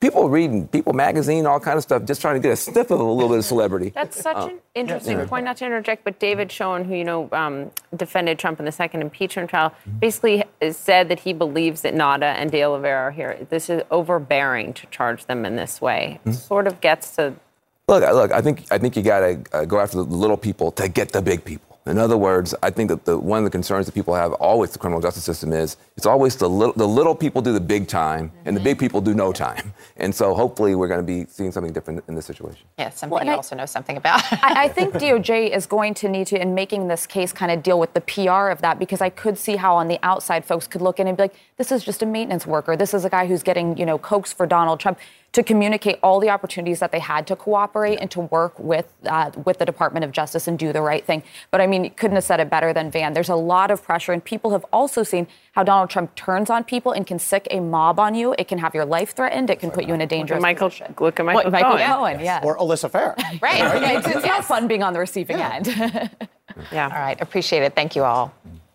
Stick around. We will have a little bit more. Also, tonight, uh, we're going to hear from President Trump as more than a dozen Republican presidential hopefuls will descend on Iowa for the annual and annual GOP fundraiser there. One of those Republicans is Tim Scott, who responded yesterday to Governor Ron DeSantis' comments about how his state's new standards for teaching black history include There's no silver lining in freedom, in, slavery.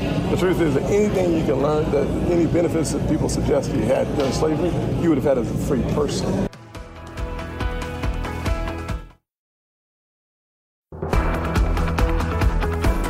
To Iowa, that's where former President Trump is heading tonight for his big campaign appearance. First big one, where he'll speak after facing these new charges in the classified documents trial. He's one of 13 Republican candidates set to speak at the annual GOP dinner there, the Lincoln dinner. Each candidate gets 10 minutes to make their pitch to donors, with former President Trump taking the stage last. Jessica Dean in Des Moines, Iowa, with more. Good morning. What do you expect tonight? Well, good morning, Poppy. I think we can expect uh, many, many, many minutes of speeches. You just laid out the math there 13 candidates, 10 minutes each.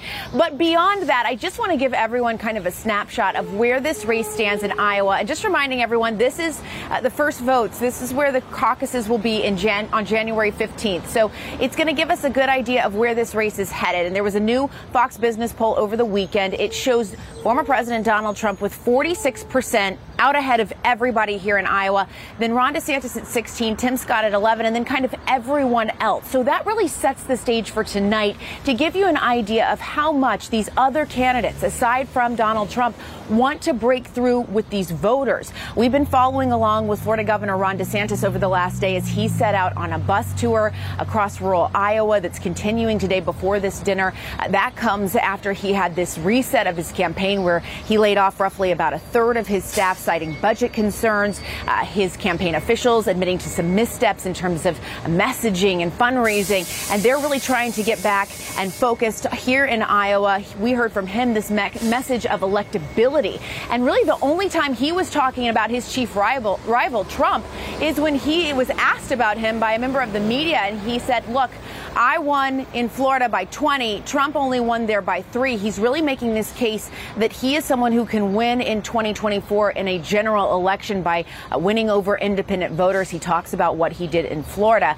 In the meantime, the other candidates in this race are looking to see kind of how uh, DeSantis's uh, reset might affect them. I obtained a memo from the super PAC supporting former Vice President Mike Pence, who's had trouble getting traction in this race. Uh, they're really looking at th- what's going on with DeSantis as perhaps an opportunity for Pence to be more aggressive, to maybe scoop up some of those voters that they believe DeSantis could be losing. But again, this is very fluid right now. We are some six months out, a little less than six months out, uh, Poppy and Erica. But with former President Trump so far ahead, it's going to take a big moment for these candidates to break through. And anytime they get together like this, they hope this is that moment. And look, all eyes are going to be on the former president with all the news that we've heard in the last 24 hours. As you mentioned, Poppy, it's going to be the first time we're seeing him in person tonight uh, since all of that. And it really just sucks up so much oxygen in that room. Poppy and Erica. 130 minutes. Hope they get cut off right at 10 minutes each. Jessica Dean, thank you. They say they're going to cut those mics. We'll see. All right, Yeah. keep your keep your stopwatch running and report back. That's what the control room does to me when we're going into break. They're doing it right now. Just thanks. Former President Trump, understandably railing against these charges on social media, crying election interference, prosecutorial misconduct, claiming his position in the 2024 presidential election polls has made him a target of the Justice Department. Our panel is back with us CNN senior legal analyst Elie Honig, CNN political commentator Alyssa Farah Griffin, and CNN political commentator Van Jones. As we look at all of this, uh, look, we sort of knew what the message was going to be, Van, from the former president. They're attacking me. The Justice Department is corrupt. Uh, it does tend to help him, though, we must say. Last, last we've seen. How do you, I mean, what do you expect to hear from him tonight? Can he leave this behind? I don't think or he is wants this to. the message? He's- he's Why on- should he? He's on this pogo stick and having a great time with it. I don't know why he'd hop off. Oh my gosh, pogo sticks blast to my back to my I was childhood. never able to master that one. Well, Yeah. well, well, Trump is mastering this one. um, I mean, I, it, this is not hurting him at all uh, with the people he's most concerned about right now. The general election is a long time from now. Uh, look, you remember O.J. Simpson? Uh, this is, you know, this guy was nefarious, did horrible stuff. Black community rallied around and Why? Because not because we agreed with him, but because we thought the people coming after him were terrible. Mm-hmm. We thought the LAPD was terrible. And so, if you're trying to understand what's happening with the Trump base right now, and you're African American, just remember back with OJ. Like sometimes it's not that it's not your guy. You think, oh yeah, you know your guy's wrong. You just think the system is even more wrong. No, well said. I mean, a, a factor that you can't ignore in all this is Donald Trump's continued standing in the polls is partially a result of the fact that his the other GOP contenders are not taking him on directly. Mm-hmm. I should note Asa Hutchinson, Will Hurd, and Chris Christie, of course, are but the main players. And I mean, I've advised many political candidates the idea that you wouldn't take your chief opponent being indicted and run with it and say they can't win a general. This is radioactive. He's going to lose to Joe Biden but they're not. So I'm curious to see if there's going to be a change in the tone. If you're someone like a Mike Pence who has kind of struggled to get traction and who did really differentiate himself on January 6th, this could be a moment to say, I take national security seriously. This is beyond the pale. We need to move a different direction. Any of those characters kind of need to. There's not some, it's not like rolling out a policy proposal is going to break through and they're going to somehow overtake Donald Trump. It- It's interesting and sometimes a little awkward to watch some of the candidates try to walk that tightrope on the issue of these ongoing indictments. I mean, there is the Chris Christie, who's uh, unabashedly critical. But Mike Pence, for example, whenever he's asked, his stock response is Donald Trump was wrong. I did not have the authority to throw out the votes. Right, but that's not really the issue. I mean, that no one disputes that. But was Donald Trump wrong with all the stuff he did for weeks leading up to January 6th? Was he wrong to tweet about Mike Pence while the riot was going on? And, and so there's this delicate dance. I, I can't quite do the political calculus, but from a legal perspective, I'm thinking, boy, they are really trying to thread a needle here. Switching gears here uh, to someone we're going to hear from tonight, also Senator Tim Scott, and we've now heard his first response to reporters. I think Politico asked him about well, what about Ron DeSantis saying there were some any benefits to slavery. Here's how Tim Scott responded. There's, there's no silver lining in freedom, in, slavery. The truth is that anything you can learn, that any benefits that people suggest you had during slavery, you would have had as a free person. Uh, what slavery was was really about separating families, about mutilating humans, and even raping their wives. It was just devastating. So I would hope that every person in our country and certainly running for president would appreciate that. And listen, people have bad days. Sometimes they regret what they say, and we should uh, ask them again to clarify their positions. Importance of hearing that from Tim Scott in this moment. Yeah, look, I mean, that, that, that's Tim, Tim Scott. You know, uh, he's not afraid to talk about these issues, I think, in terms that most people can understand. Probably gives a little bit too much grace uh, to Ron DeSantis, but that's who he is. I mean, it's like, yeah, everybody has a bad day. Sometimes we wind up praising slavery. I mean, that's a little bit more than a bad day. Um, but, you know, it, it's, it's deeply offensive uh, what DeSantis is saying. Uh, take, I don't know, child sexual uh, predation and trafficking, which is something that the right wing is concerned about. What if I got here and said, well, you know, maybe your, your, your piano teacher, teacher molested you, but you learned how to play the piano? Uh, maybe your, your football coach molested you, but you learned how to throw a football. Would that be acceptable? I think people would be shocked to hear somebody say something that stupid and tone deaf and horrible. But that's what DeSantis is doing. And I think it should be disqualifying. The party of Lincoln, the party of Lincoln should not have somebody apologizing for slavery anywhere near them. Can I just ask you because tonight's the Lincoln dinner mm-hmm. and the the campaign that Tim Scott promised to run is a positive one. Mm-hmm. It's so in contrast to some of the ads we've seen from other PACs, DeSantis's PAC, et cetera, Trump. But he's doing really well. Favorability, he's rising in the polls. Hey, Can, listen. can you win on a message like that? Win a nomination on a positive message? Oh, I, I, I hope so, and I'll have to hear from my, my Republican colleague, but I hope so. And look, there have been these moments in the Republican Party uh, where you know there was a, a black candidate, whether you know Herman Cain or, or uh, you know and others who have gotten the attention they couldn't hold on to the football. There will be a moment that will be Tim Scott's moment. It's just a question: Will he be able to hold on to the football? I think that's right. I think if anyone is going to have a big moment and potentially overtake Ron DeSantis, it will be Tim Scott. He's got the money to do it. He's got the story. He's got the backing, support of other Republican senators. So I'll be watching to see how he does. Yeah. Thank you all very much. We appreciate it. Just ahead here, uh, we have a new statement actually into CNN. Senator Mitch McConnell's office says the minority leader plans to serve out the rest of this Congress. The statement does not address his plans after the next Congress, which is set to begin, of course, in 2025. McConnell up for reelection in 2026. Also, your gas getting more expensive. You're probably noticing it. Highest level since last November. Our chief business correspondent Christine Roman's here to tell us when it might go down and why. Your gas is getting more expensive. Gas prices have hit an eight-month high with the national average for regular unleaded now around 3.73 a gallon. The increase comes as excessive heat is leading to outages at U.S. refineries. Let's talk to our chief business correspondent Christine Romans about this. Good morning. Hi. Your gas prices have been coming down for months, and so people are starting to notice when they fill up at the at the at the gas station that it's more, more expensive 373 a gallon. You know that's still a lot less than it was a year ago. We were at 428 a year ago. Remember those record high gas prices last summer that were so uh, frightening? So they've come off from them. But why are they bubbling up a little bit now? A couple of things that excessive heat.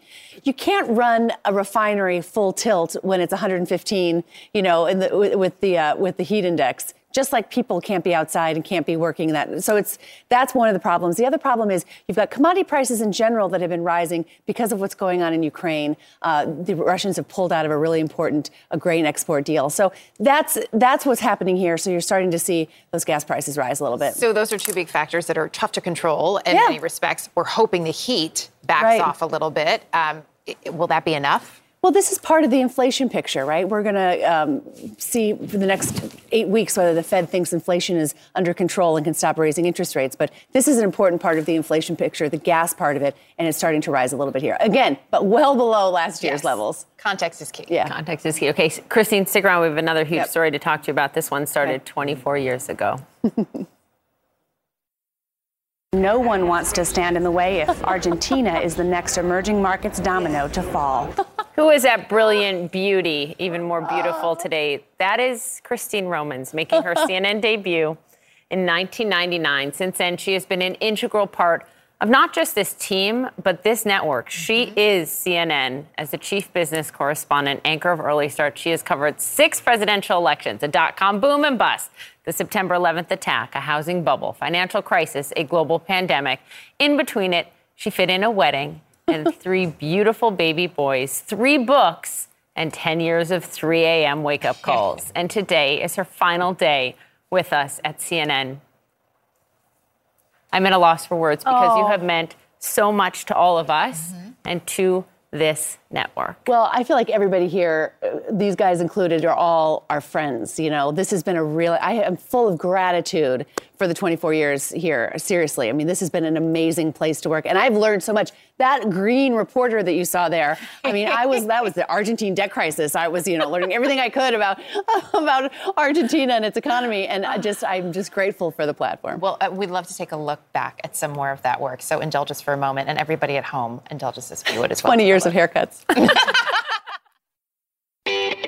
Christine Romans, the official new co-anchor of the. Early Start It's- broadcast. It's my first day, so please be nice. Yes. Welcome to American Morning, everyone. This is CNN's Saturday edition. I'm financial news correspondent Christine Romans, live from the New York Stock Exchange. This is Street Sweep. Welcome to Your Money. I'm Christine Romans. It's an unprecedented tragedy for New York's financial district and for world markets, and a rare occurrence in financial market history as well. U.S. stock markets will be closed for three straight weekdays. Christine Roman's on the phone right now with the Bureau of Labor Statistics to find out more about what's going on So inside what- that data. So this is what I can tell you when you look inside that data. We're going to get the full uh, press release here in just a minute. The, you know, a bunch of different tables, but this is essentially better than expected. About 300 people slept overnight at the New York Stock Exchange. Dick Grasso, the chairman, said he slept on a couch. You had a lot of unshaven, unshowered, pretty grumpy people when the opening uh, bell rang. This uh, oil spill is devastating in so many ways, but it's not devastating so far for BP's bottom line. Nothing is more critical to your money than your job, and American jobs are disappearing fast. 1.9 million jobs have vanished so far this year. Do we expect she'll stay at Facebook for the long term? I mean, I know that some of her compensation is tied to staying there for a few more years. It is, but she's got plenty of money. For some farmers, they've never seen in the field this many poor ears right in a row? Probably not. Don't you worry about borrowing all that money? We got some money. I have real money from CNN. Thank you, CNN, for this real money, and we're going to go learn how to spend it. The U.S. State Department now telling Americans not to travel abroad at all because of coronavirus. Millions are waiting anxiously for help. They have rents and mortgages and bills to pay April 1st. They are losing their jobs or they are having their paychecks cut. They don't know exactly what they're digesting. Uh, they're trying to figure out just how this election uh, race is going to come out. If George Bush had lost, it would have been just like his father, who Mm. lost, and then immediately the economy started showing signs of strength. What does Barack Obama want to do about all, so many disparate problems in the economy right now? There's a little less optimism about the status quo, uh, and they're going to be looking for signs that fiscal cliff movement is happening. Zero more days until the election. Zero more hours, in fact. Zero more rallies, zero more debates, zero more October surprises, zero more November reversals. The Trump campaign is spreading more baseless claims of election fraud as it tries to contest Joe Biden's victory. My grandmother's name is Shirley Jean Peterson, and she remembers her grandma, Annie Jacobita Peterson. And asks, who paid your passage? Wow, I mean, that's so good. That's you always heard about the ticket for all those years, but then to see it. They feel persecuted for their success. No, that's the biggest bunch of nonsense ever. What keeps Jamie Dimon up at night? Cyber. Cyber, cyber, cyber, cyber. It is a national risk.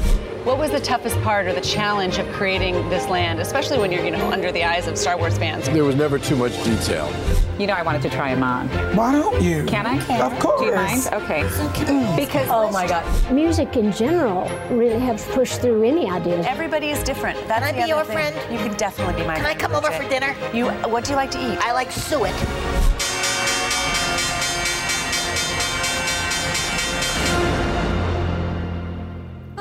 Can't believe they found the video of the ring of the closing bell. Oh my gosh, all those haircuts. A lot of haircuts. A great co-host this guy, who was by your side for many years. I know you were. uh, You know, John and I are different kinds of anchors.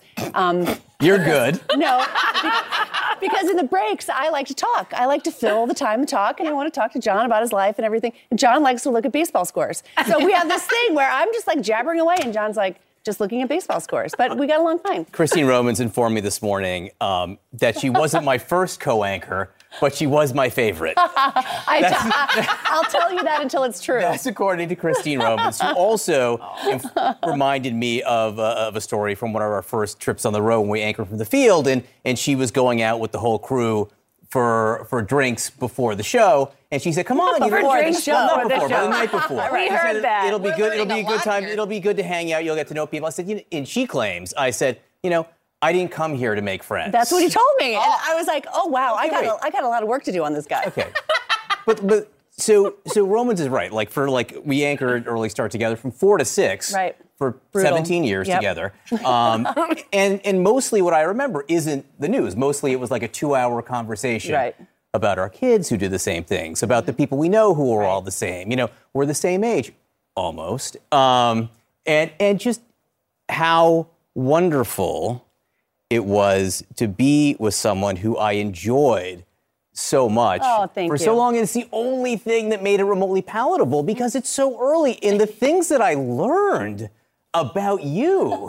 Uh, I mean, Christine Romans. talked through the Christine. Romans is, you know, who the author of Smart Is the New Rich, you know, available in bookstores, is the most successful French major in financial journalism. Right? C'est vrai. C'est vrai. She's she's Iowa's favorite child is Herbert Hoover and Christine Romans. I know more story. I know the concert she went to in Iowa. I, I know I know the pizza store where she would smoke cigarettes in the back in Iowa. Do not tell Now that we're getting to the good I, I stuff. hope your parents are watching with their kids. No, and and I feel so lucky that that I had that in to know you. And though you claim that I said I didn't come here to make friends, turns out that because of you, I've ended up with a really, really great one. Oh, and, and thank you. I don't, you know, co-anchor whatever, but you're a great friend. Thank you. I, I, that's a wonderful thing about the gratitude I have for this place is that we are all friends. You know, I, these, a lot of the guys on the, on the camera crew, like I call them like my other brothers. They really are. You know, I've known them since I was in my 20s. I was single in my, in my 20s, a wire service reporter who walked in this, in this front door and learned, learned TV from all of you guys. So I really appreciate it. Um, we, you know, Poppy and I were talking about all the things that we love about you yesterday. We were basically sobbing on the phone. We were. and what we love most is what Berman alluded to, but just, and what all of us here feel is just what a what a wonderful person you are. You Well, bring you. people together because your kindness, your empathy, and you are so genuine. And I adore you, and I will miss seeing you every day. But you cannot shake us. You cannot so shake us. So we're in for the long haul. I will be watching all of you guys. I'm a super sca- CNN the thing fan. that scared me the most was she told me, you know, she, she's been at CNN since before there were cell phones. So the only cell phone she has is her CNN, which, which she, she's losing. I'm like, if your number changes, if I can't Don't reach change you, your number. I will be She so said the bummed same out. thing. I better be able to find you. I, my first phone was a flip phone from the from the assignment desk. You know, when they would just pass out That's a phone when we were on assignment. That's how long Thank I've been you here. for to echo what Erica said. And Berman, that was amazing in true Berman fashion. Um, thank you for welcoming me as a cub reporter. I remember when you came in. Never been on live television. I met you. You were about 11 months pregnant Yep. with another 11 pound Yep, baby. Yep, I had big ones. Skinny as ever, and then there's the baby. And I meet you at this award dinner for financial journalism. And you immediately are so warm. You welcome me to sit next to you. You show me the ropes here for all of these years. You are a gift to us and to this network. Oh, thank so you Thank very you much. for all of it. Thank you very All much. All the fun, all the smiles. Thanks, everybody. It was fun. Most of it. We'll be right back.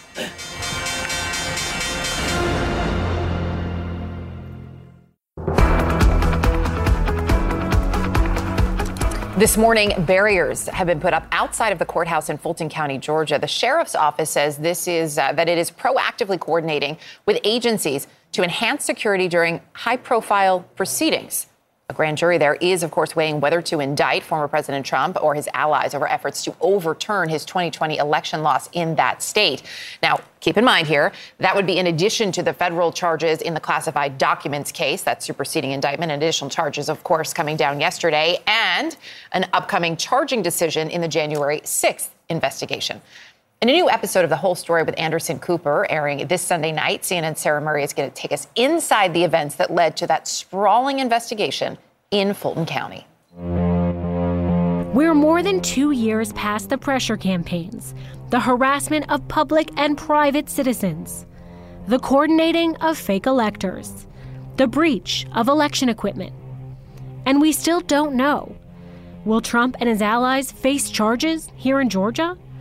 And if so, will there be convictions? They rigged the presidential election in 2020, and we're not going to allow them to rig the presidential election of 2024.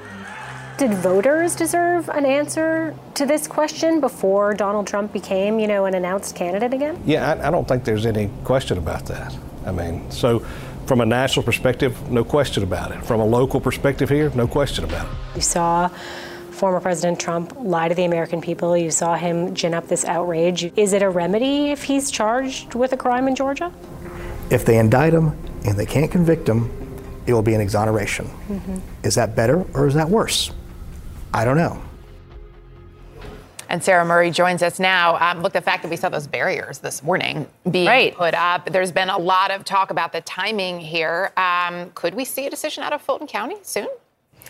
I think we will see one soon. You know, the district attorney has sort of put her security partners on high alert. She's put her court partners on high alert.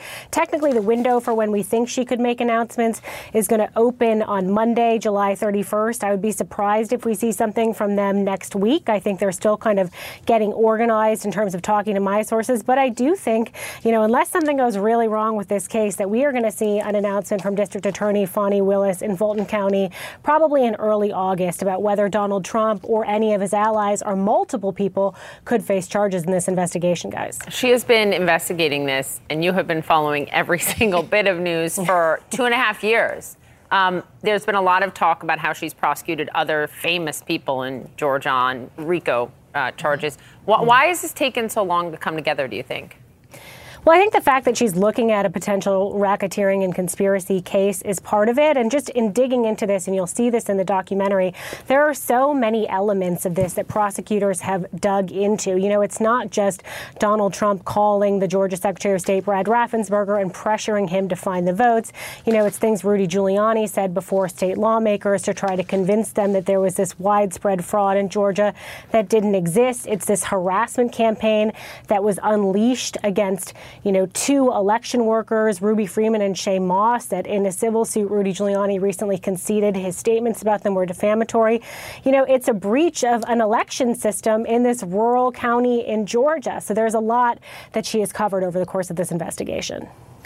Can't wait to watch. Sarah Murray, thank you very much. Again, this is a new episode of The Whole Story with Anderson Cooper. It's Sarah's documentary. It airs Sunday night. She takes us inside the events that led to this sprawling investigation into Fulton County. Former President Trump charged with new crimes in the classified documents case. Andy is a new co defendant who allegedly said the boss wanted security camera footage erased. The latest on the superseding indictment ahead.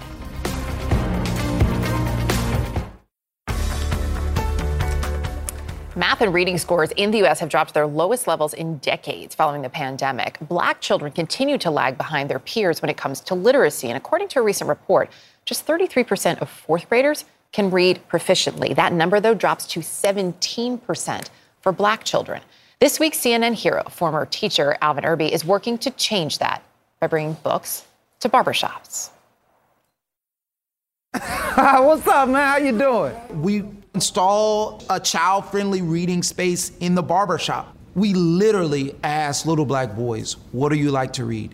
And then those are the books that we distribute to our national network of barbers. Use the opportunity when they're sitting in a chair to just even talk to them about books. Many black boys are raised by single mothers. So there's this opportunity to support barbers in becoming. How's the book going so far? Black male reading role models. Two. I'm just excited that we get to create a safe space for boys to uh, do something that is really life changing. That's what I really believe reading is. It unlocks potential. How inspiring is that? To learn more about Alvin's program, head to cnnheroes.com. Don't forget to nominate someone you think should be a CNN hero. Those nominations close on Monday. It has been so nice to have you with us this week. It has been such a joy to have you by my side. Have a great weekend. You too, my friend. Have a great weekend, everyone. CNN News Central starts after this.